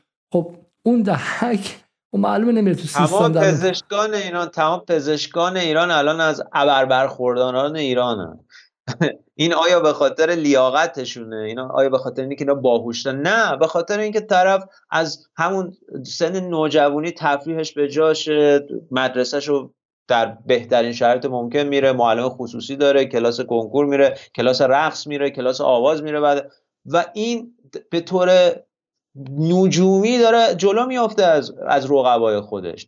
این شبه این ساختاری که داره اون موفقیت رو می‌سازه اینه که الان باید مورد توجه قرار بگیره و توی بحث آقای کپ، کپگانیان هم داره بهش اشاره میشه با آمار و ارقام. حالا یه نکته دیگه هم هستش که من می‌خوام اینجا اضافه کنم و یواش یواش که بحث رو بریم سمت تمام کردن. شما حالا اون آموزشین برای به شکلی به قول معروف برای اون جنبندی پایانی. و اون بحث اینه که من می‌خوام خود بحث سوی سیاسی قضیه حرف بزنم. خب و این ما قبلا هم گفتیم سر قضیه زن زندگی آزادی. خب این کپگانیان داره میگه که آقا از بچه منطقه محروم دو دام درصدشون میرن پزشکی می‌خونن. خب اون کسایی هست اون بال بالا. خب تو اگه از خیابون جردن و از خیابون فرشته رفته باشی پزشکی خونده باشی میای به مناطق محروم پزشکی؟ یا اینکه نه. یه خورده فشار زیاد چه بلند میشه میری کانادا.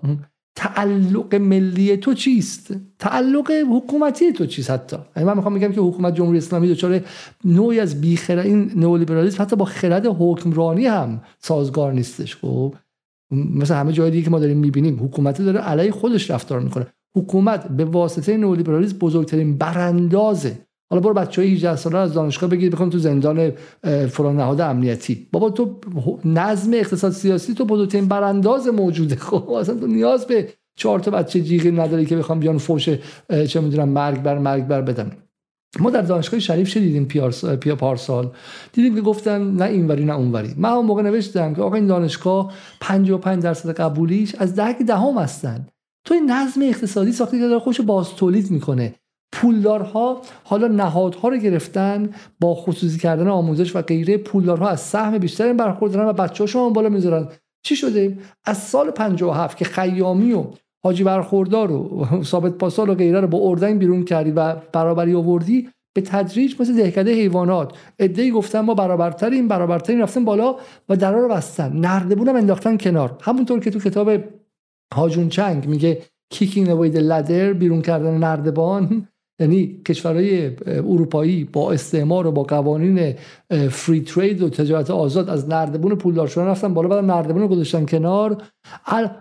می‌خوام از نردبون با قوانین protectionism و حمایتگرایی دولت از صنایع رفتن بالا بعد انداختن کنار بعد هیچ کس حق حمایت از صنایع ملی نداره. الان تو ایران همین شده. اینا خودشون با انقلاب و با دانشگاه مجانی و با آموزش مجانی با برابری جهاد سازندگی و با خونه ای که نظام دولت بهشون داد به عنوان آدمایی که از دهک های فقیر اومدن رفتن بالا نردبون هم انداختن پایین هیچ کی دیگه نتونه بره بالا. الان تو دهک یک بهش میگن social mobility درسته؟ کلاس موبیلیتی یعنی تحرک طبقاتی. تو الان تو دهک دو تو ایران به دنیا بیای تو دهک دو بزرگ میشی دهک دو میمیری. شانس بری پایین نری. گفتم اگه تو بوتان زندگی می‌کنی شانس بری به پای به اسلام شهر نرسه. ولی دیگه از اینجا بالا نمی‌تونی بری. خب مگر اینکه مثلا دزدی کنی پات رو شونه بغلی بذاری و غیره. ولی با حالت عادی تو اگر تو دهک پنج بزرگ شدی دانشگاه هم درجه دوم خواهد بود. چون دانشگاه با این مکانیزم بالا بچه پولدار است. خب تو وقتی اونجا میای بیرونم پولی برای آغاز کار و استارتاپ نداری. برای همین تمام این نظم دروغینی که استارتاپ بزن استیو جابز بزن فلان بزن یک دروغیه که به تو خورانده میشه که تو حداقل سوالم نکنی در مورد این وضع که من بابام رفتش انقلاب که عموم رفت شهید شد. دایم جانباز نفسش در نمیاد. من یعنی چی من دارم با 15 تومن حقوق می‌گیرم گوش نمی‌تونم بخورم؟ و فلانی مثلا تو سال گذشته اینقدر مثلا ثروتش این تعداد همت بیشتر شده. تو برای اینکه تو از این نظم سوال نکنی هم خب نتونی ازش سوالم کنی این به شکل این سطح فرهنگ به میدان میاد. برای ما داریم از این حرف می‌زنیم از اینکه انقلاب عدالت و برابری ایجاد کرد و حقی به مردم داد که به تدریج ازشون پس گرفتن. و این پس گرفتن به واسطه سطح فرهنگ به واسطه این بود که در ذهن مردم این رو طبیعی جلوه دادن که آقا هر کی باهوش داره زرنگتره اون سهم بیشتری داره. جامعه جنگلی است که شیر بالا میشینه و خرگوش و موش هم کشته میشن خورده میشن. خب قرار بود جنگل باشه که ما واسه انقلاب کردیم. سوال اصلی اینه. واسه رفتیم جنگیدیم؟ بله همینطوره. حالا عرض من همینه. ببینید ما شاهد اجرای یک مجموعه از سیاست ها هستیم که جامعه ما رو قطبی کرده همبستگی اجتماعی ما رو به خطر انداخته. از وضعیت توسعه ما رو به امتناع توسعه رسونده. عدالت اجتماعی رو به شدت بهش آسیب زده. اما کسانی که عاملان این, این وضعیت بودن این سیاست ها رو وضع کردن مرحله اجرا در آوردن الان همچنان قدرتمندتر از قبل و حتاکتر از قبل و پرسرصداتر از پیش دارن برنامه خودشون رو پیش می‌برن رسانه های جدید رو بالا میارن. نکته اینجا اینه که ببین ما باید متوجه این باشیم که این بدون یک شکلی از رضایت ساختن و همراه کردن اکثریت جامعه نمی‌تونه محقق بشه. و برای اینکه این رضایت ساخته بشه نولیبرالیزم در همه جای جهان و از جمله در ایران نیازمند یک دستگاه رسانه‌ای و یک نظام آکادمیک هستش که اینها هم الیت جامعه رو و هم اکثریت و عامه مردم رو نسبت به عدالت اجتماعی و من باز تاکید می‌کنم نسبت به سلطه انسان نسبت به انسان خونسا بکنن و توان فکر کردن رو به هر چیزی و هر وضعیت آلترناتیوی و هر سیاست عدالت خواهانه ای ازشون بگیره و نظم نولیبرال رو که عمیقا نابرابره. جهانی بر اساس ویدیویی که پخش کردین اون وضعیت فجی رو ایجاد کرده و در داخل کشور ما هم نتایجش مشخصه. اما اون رو به طبیعی ترین وضع ممکن و یا اساسا تنها وضعی که میشه بهش اندیشید و داشت تبدیل بکنه. کل صنعت فرهنگی که ما ازش صحبت می‌کنیم کارکردش همینه. خب اگه میشه خیلی کوچیک هم بریم و واقعا چند تا چیز نشون بدیم در قالب این بحث سیاست بین الملل و ببینیم چگونه این خودش رو در سیاست خارجی نشون میده. خب چون ما حالا خیلی از طرفدارا ما اینو فقط وسط برنامه بگم خیلی از طرفدارای ما در جدال گمان می‌کنن که ما مثلا چه می‌دونم سیاست خارجی جمهوری اسلامی ازش دفاع کرد ولی با همین نظم ادامه بدیم. در حالی که اینا مکمل هم دیگن آن کسی که در داخل بی‌عدالتی براش طبیعی میشه در نهایت در خارج هم الان ممکنه که از شوونیسم ایرانی و ملیگرایی ایرانی کیف کنه ولی درکش از حاج قاسم هم کسی که سوپرمنی که رفته ایرانی ها رو به قله هخامنشی ها رسونده. اینقدر سطح سطحیه ولی خودش می‌خواد رو شونه بقیه بره. درکی از این نداره که قراره که ایران در منطقه نظمی عادلانه برقرار کنه. و ما می‌دونیم هر بار که این حرفا رو می‌زنیم بخش از مخاطبای ما هم میره. اگه ما به دنبال این بودیم که افزایش درآمد داشته باشیم افزایش ویو داشته باشیم افزایش مخاطب داشته باشیم حرفا رو نمی‌ذاریم. چیزایی می‌گفتیم که شما دوست داشته باشید. برای اینکه خیلی هستن که در ایران پشت ماشینای لند کروز 300 میلیارد 10 میلیاردی میشینن ولی یه دونه عکس حاج قاسم هم پشتش ممکنه مثلا بزنه. همونطور تو عکس دارید می‌بینید. خب ولی ما معتقدیم که اگه قراره که این انقلاب باقی بمونه این نظام باقی بمونه ایرانی باقی بمونه و ملت ایران باقی بمونه در قالب یک ملت همبسته ای که بتونه بتونه همبستگی اجتماعی خودش رو در بحران ها حفظ کنه نه اینکه با یک بادی مثل سال گذشته نصفشون فرو بریزن و اتفاق دیگه نصف دیگهشون فرو بریزن و یارو از در لندن با چهار تا آدم چه می‌دونم خلوز مثلا تلویزیون مناتو و چهار تا مزدور چم درجه دو مثل ایران اینترنشنال نتونه حک کنه. این خیلی عجیبه که سوال اینه چی شد که ایران چه می‌دونم انقلابی که جلوی تمام دنیا ایستاده توسط دو تا تلویزیون درجه دو درجه دو بی بی سی فارسی درجه سه بی بی سی انگلیسیه من از این جهت زورم میاد که اگه واقعا اینا تازه می‌خواستن جنس خوب به ما بدن مثل بی بی سی انگلیسی و پی بی اس و مثل سی ان ان ایران باید فرو میپاشید. خب بی بی سی انگلیسی فارسی کانال درب داغونه داغونه با اون مهمونای داغونش. اینترنشنال همینطور. خب وقتی که ایران اینقدر خلل درش وارد شده همبستگی اجتماعیش و جامعه اینقدر صد پاره شده به خاطر این این ترسناکه این ترسناکه. و ما معتقدیم که من به عنوان کسی که جلوی این تلویزیون وایسادم اگر شما تو کامنت با اسم مستعار وایسادین من تو لندن وایسادم تو تلویزیون من تو داشتم کتک میخوردم وحشت از اینکه فرار کنم از اونجا و بیام بیرون و غیره و غیره. و همین تلویزیون ایران تنشا من به دادگاه می‌خواست ببره. می‌خواست همین زنده و وقتی فهمید هیچی ندارن که مصادره کنن خودشون پس و این با وایستادیم ولی حمله به ایران اینترنشنال و بی بی سی فقط جنگ با سایه هاست چون اونها معلول این وضعیتن نه علتش. خب اونها از این وضعیت دارن سوء استفاده می‌کنن و روش سوار میشن. ولی اگر همبستگی اجتماعی ما به واسطه اقتصاد سیاسی ملی و عادلانه محکم ایستاده بود و توش اونقدر خلل و فرج نبود شاید تلویزیون مثلا از این قضیه سوء استفاده کنند. برای این بریم سر قضیه این که ببینیم که چه معنایی در سیاست خارجی داره. خب این توضیح میدی برای مایه فرزانه. آره ببینید اینو خب تجارت فردا جزو یکی از ارگانهای اصلی جریان بازارگرای بنیادگرا یعنی بنیادگرایان بازار در ایران هستش. که ببینید در اوج با نسکشی در غزه یه در واقع تصویری روی طرح جلدی کار کرده. که ویتنامی که خودش میلیون ها نفر در نتیجه همین عملیات نظامی آمریکا تو اون کشور کشته شدن و به قتل رسیدن در نسل در ویتنام اتفاق افتاد در اونجا. از طریق صلح با آمریکا از طریق همین با صلح و صفا داره ستاره های آمریکا رو میاره تو سبد خودش میاره تو سطح خودش قرار میده. و تو گویی که اینجا آمریکا هیچ در حقیقت معنایی جز همین همین به روابط دوستانه این به سیستمی که میشه باهاش همدلی کرد میشه در آغوشش کشید. هیچ پنتاگونی در کار نیست هیچ در حقیقت سازمان سیایی که میره کودتا می‌کنه همه اقصا از در کشور خودمون اون تجاوز به عنفی که در 28 مرداد 1300 اینا همه رو نادیده انگاری میشه. کل تاریخ محو میشه. و هم اون چی که در پیش چشم ما داره اتفاق میفته اون هم انکار میشه. و آمریکا تبدیل میشه به این دیگه به این تصویری که خیلی گویاه به نظر من. این چهار میلیون ویتنامی توسط آمریکا کشته شدن توسط بمب هایی که هنوز کنزه محیط زیست ویتنام از بین برده از کره ماه دیده میشه چاله هایی که وجود آوردن. و این داره میگه نگاه کن ویتنامه وارد نظم نئولیبرالی شدن اجازه دادن که نایک بیاد آدیداس بیاد تو کشورشون از کارگر ارزون استفاده کنه و اونها هم دارن بهره می‌برن. ستاره های آمریکا دارن یواشکی دونه دونهشو میدوزن و آمریکا هم سخاوتمندانه داره اجازه میده که اینا شریک شن. من نکته اینجاست که سود صلح داره ویتنام می‌گیره و معنای ضمنیش اینه که اگر اگر هم الان بچه های فلسطینی تو خونه آتش هستن حتما استعداد لیاقت صلح کردن. چون واو. آمریکا که موقع که با ویتنام می‌تونه صلح بکنه حتما با مردم غزه می‌تونه صلح بکنه. پس اینجا دوباره همون منطقیه که در صحبت کردیم. اشکال از خود بچه های فلسطینیه نه اشکال از آمریکا نه اشکال از این نظام سلطه.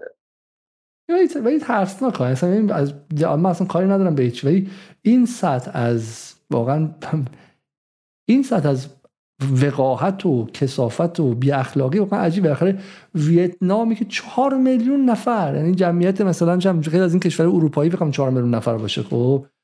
چهار میلیون نفر سلاخی شدن رو تو خود آمریکا جرأت ندارن نمازش اینجوری حرف بزنن. و تو تو ایران یه رسانه رسمی داره میاد خب؟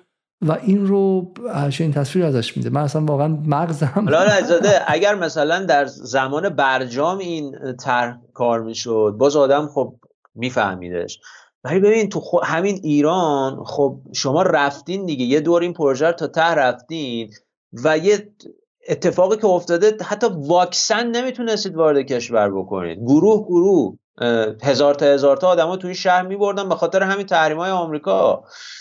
و اصلا حالا مسئله فلسطین بماند. مسئله بلافصل خود ما هست یا نه؟ در واقع این امپریالیزم آمریکا که ما رو له کرده. یعنی مردمی که داخل ایرانن با تمام پوست و گوشت و استخون خودشون تو این چند سال گذشته حس کردن این مسائل و تو این لحظه بعد از اون تجربه و در اون آتشی که اون حمام خونی که دولت آمریکا تو منطقه به وجود آورده یک همچین پیامی به مخاطب خودت دادن واقعا به قول شما جز کسافت چی نیست به نظر من. همین زبان رو بخوام به شما نشون بدم که این زبان همین این رسانه آقای غنی نژاد باز دوباره. خب حالا شما بگید چرا ولی اینکه اینه. بله. میگه باستاب بله اکو ایران هم اکو ایران هم از ایناست که دیگه خدای غنی و تیمشون اینا جزء اصلا شورای سیاست گذاریش هستن و شاگرداشون و مریدهاشون گردانندگانش هستن یادداشت نویساش هستن 107 نفر بچه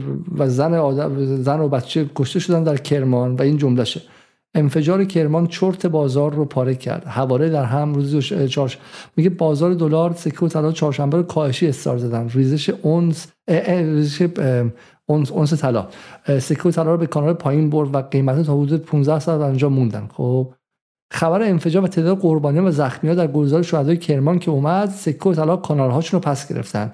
دلار هم بالای یک مرز مقاومتی مهم رفت. دلار حرارت بالای 50 و ایستاد که مرز مهمی به حساب میاد. بیش از سه هفته بود که دلار نتونسته از این مرز رد شه. جزئیات بازار رو در کف بازار ببینید. هفت نفر کشته شدن و تو با این زبان و با این کیف و این هیجان از این میگی که چگونه دلار مرز مهمی رو رد کرد. و درست هم میگه ها. چون برای اینا هر چی دلار گرونتر شه بهتره دیگه؟ این طرفدار گرانسازی و عاد به قول خودشون طبیعی سازی قیمت دلار هم. معتقدن که حکومت پایین بله و نکته و نکته اینجا اینه که ببین بازار یه امر فتیش شده است. خب تو تمام گفتار اینا بازار یک امر مقدسیه. که تو گویی باید به رقم در هر شرایطی یعنی اگر این عرابش رو از روی جسد صدها نفر و هزاران نفر می‌کشه باید بکشه و باید راهشو باز بکنه بره. این همون منطقه محمد قوچانیه دیگه نه؟ دقیقا. بهش اشاره کردم. دقیقا. دقیقا. خب این همین نکته بعدی بودش و بعد این که همینه دیگه. در چنین وضعیتی که به واقع اتحاد این بلوک سرمایه داری خب به آمریکا نسخه یمن رو میپیچینه خب و, و نابودش می‌کنه و غیره. خب ما اینها رو با هم دیگه دیدیم و به نظر من والا واقع اصل قضیه رو اصل قضیه رو توضیح دادیم دیگه درسته؟ و بگذاریم بقیه بحثا که بحثای زیادی هم هست رو برای دفعات بعد. اگر صحبت پایانی دارید بفرمایید و من من می‌خوام خواهش من تشکر می‌کنم. فرصتی که در اختیار من قرار دادین. و امیدوارم که بحثایی که اینجا صورت گرفته و گرفت در این جلسه مفید فایده بوده باشه برای شنوندگان و بینندگان. بسیار من فقط مخاطبان خواهش کنم برای اینکه در ماه گذشته به خاطر حالا اینکه دیگه موضوعات متفاوتی مطرح شد و غیره و واقع ما در جدال با مشکل برای اداره رو به رو بودیم و درآمدهای جدال به شدت پایین اومد و اونم خواسته خواسته بحث الگوریتم هاست و چیزی که به شکلی یوتیوب تصمیم می‌گیره که ما درآمدمون بالا بیاد پایین نیاد یا چه اتفاقی بیفته.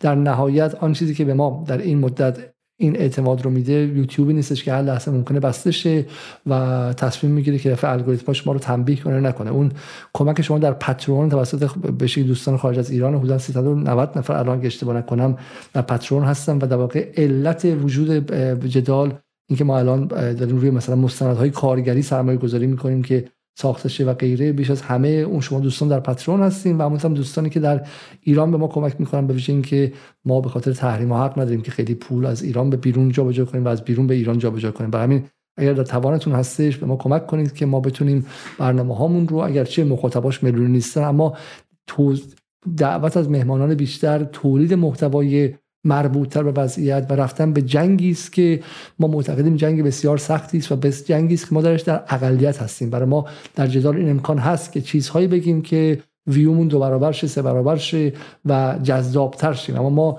تصمیم بر این گرفتیم که چیزی بگیم که بتونه دانش تولید کنه که به واسطش بشه بشه بر سر آن چیزی ایستاد که تقریبا غیر ممکنه یعنی جمهوری اسلامی رو از ریل نئولیبرالی بودن برگرداندن و این یعنی رفتن به جنگ اکثریت مطلق عددی که توش اصلاح طلبا هستن اعتدالیا هستن قالیبافیا هستن پایداریا هستن همه و همه و همه هستن و ما یه گروه خیلی خیلی خیلی کوچیکی هستیم که یکیمون اینجا یکیمون اونجا یکیمون اونجا شاید به 50 نفر نرسیم خب ولی ما واقعا معتقدیم که معتقدیم که حیف آن همه خونهایی است که ریخته شد و جانهایی است که داده شد تا ایران مستقل بمونه در عرصه نظامی. اما حیف که این ایران در عرصه اقتصادی تا به گردنش در دلار آمریکا باشه و اولیگارشی درش فر بهتر شن که بچه هاشون رو به بهترین دانشگاه اینجا بفرستن و از اون بهترین دانشگاه مستقیم به تورنتو به لندن به ونکوور به نیویورک به لس آنجلس و جاهای دیگه بفرستن و همراه اون بچه ها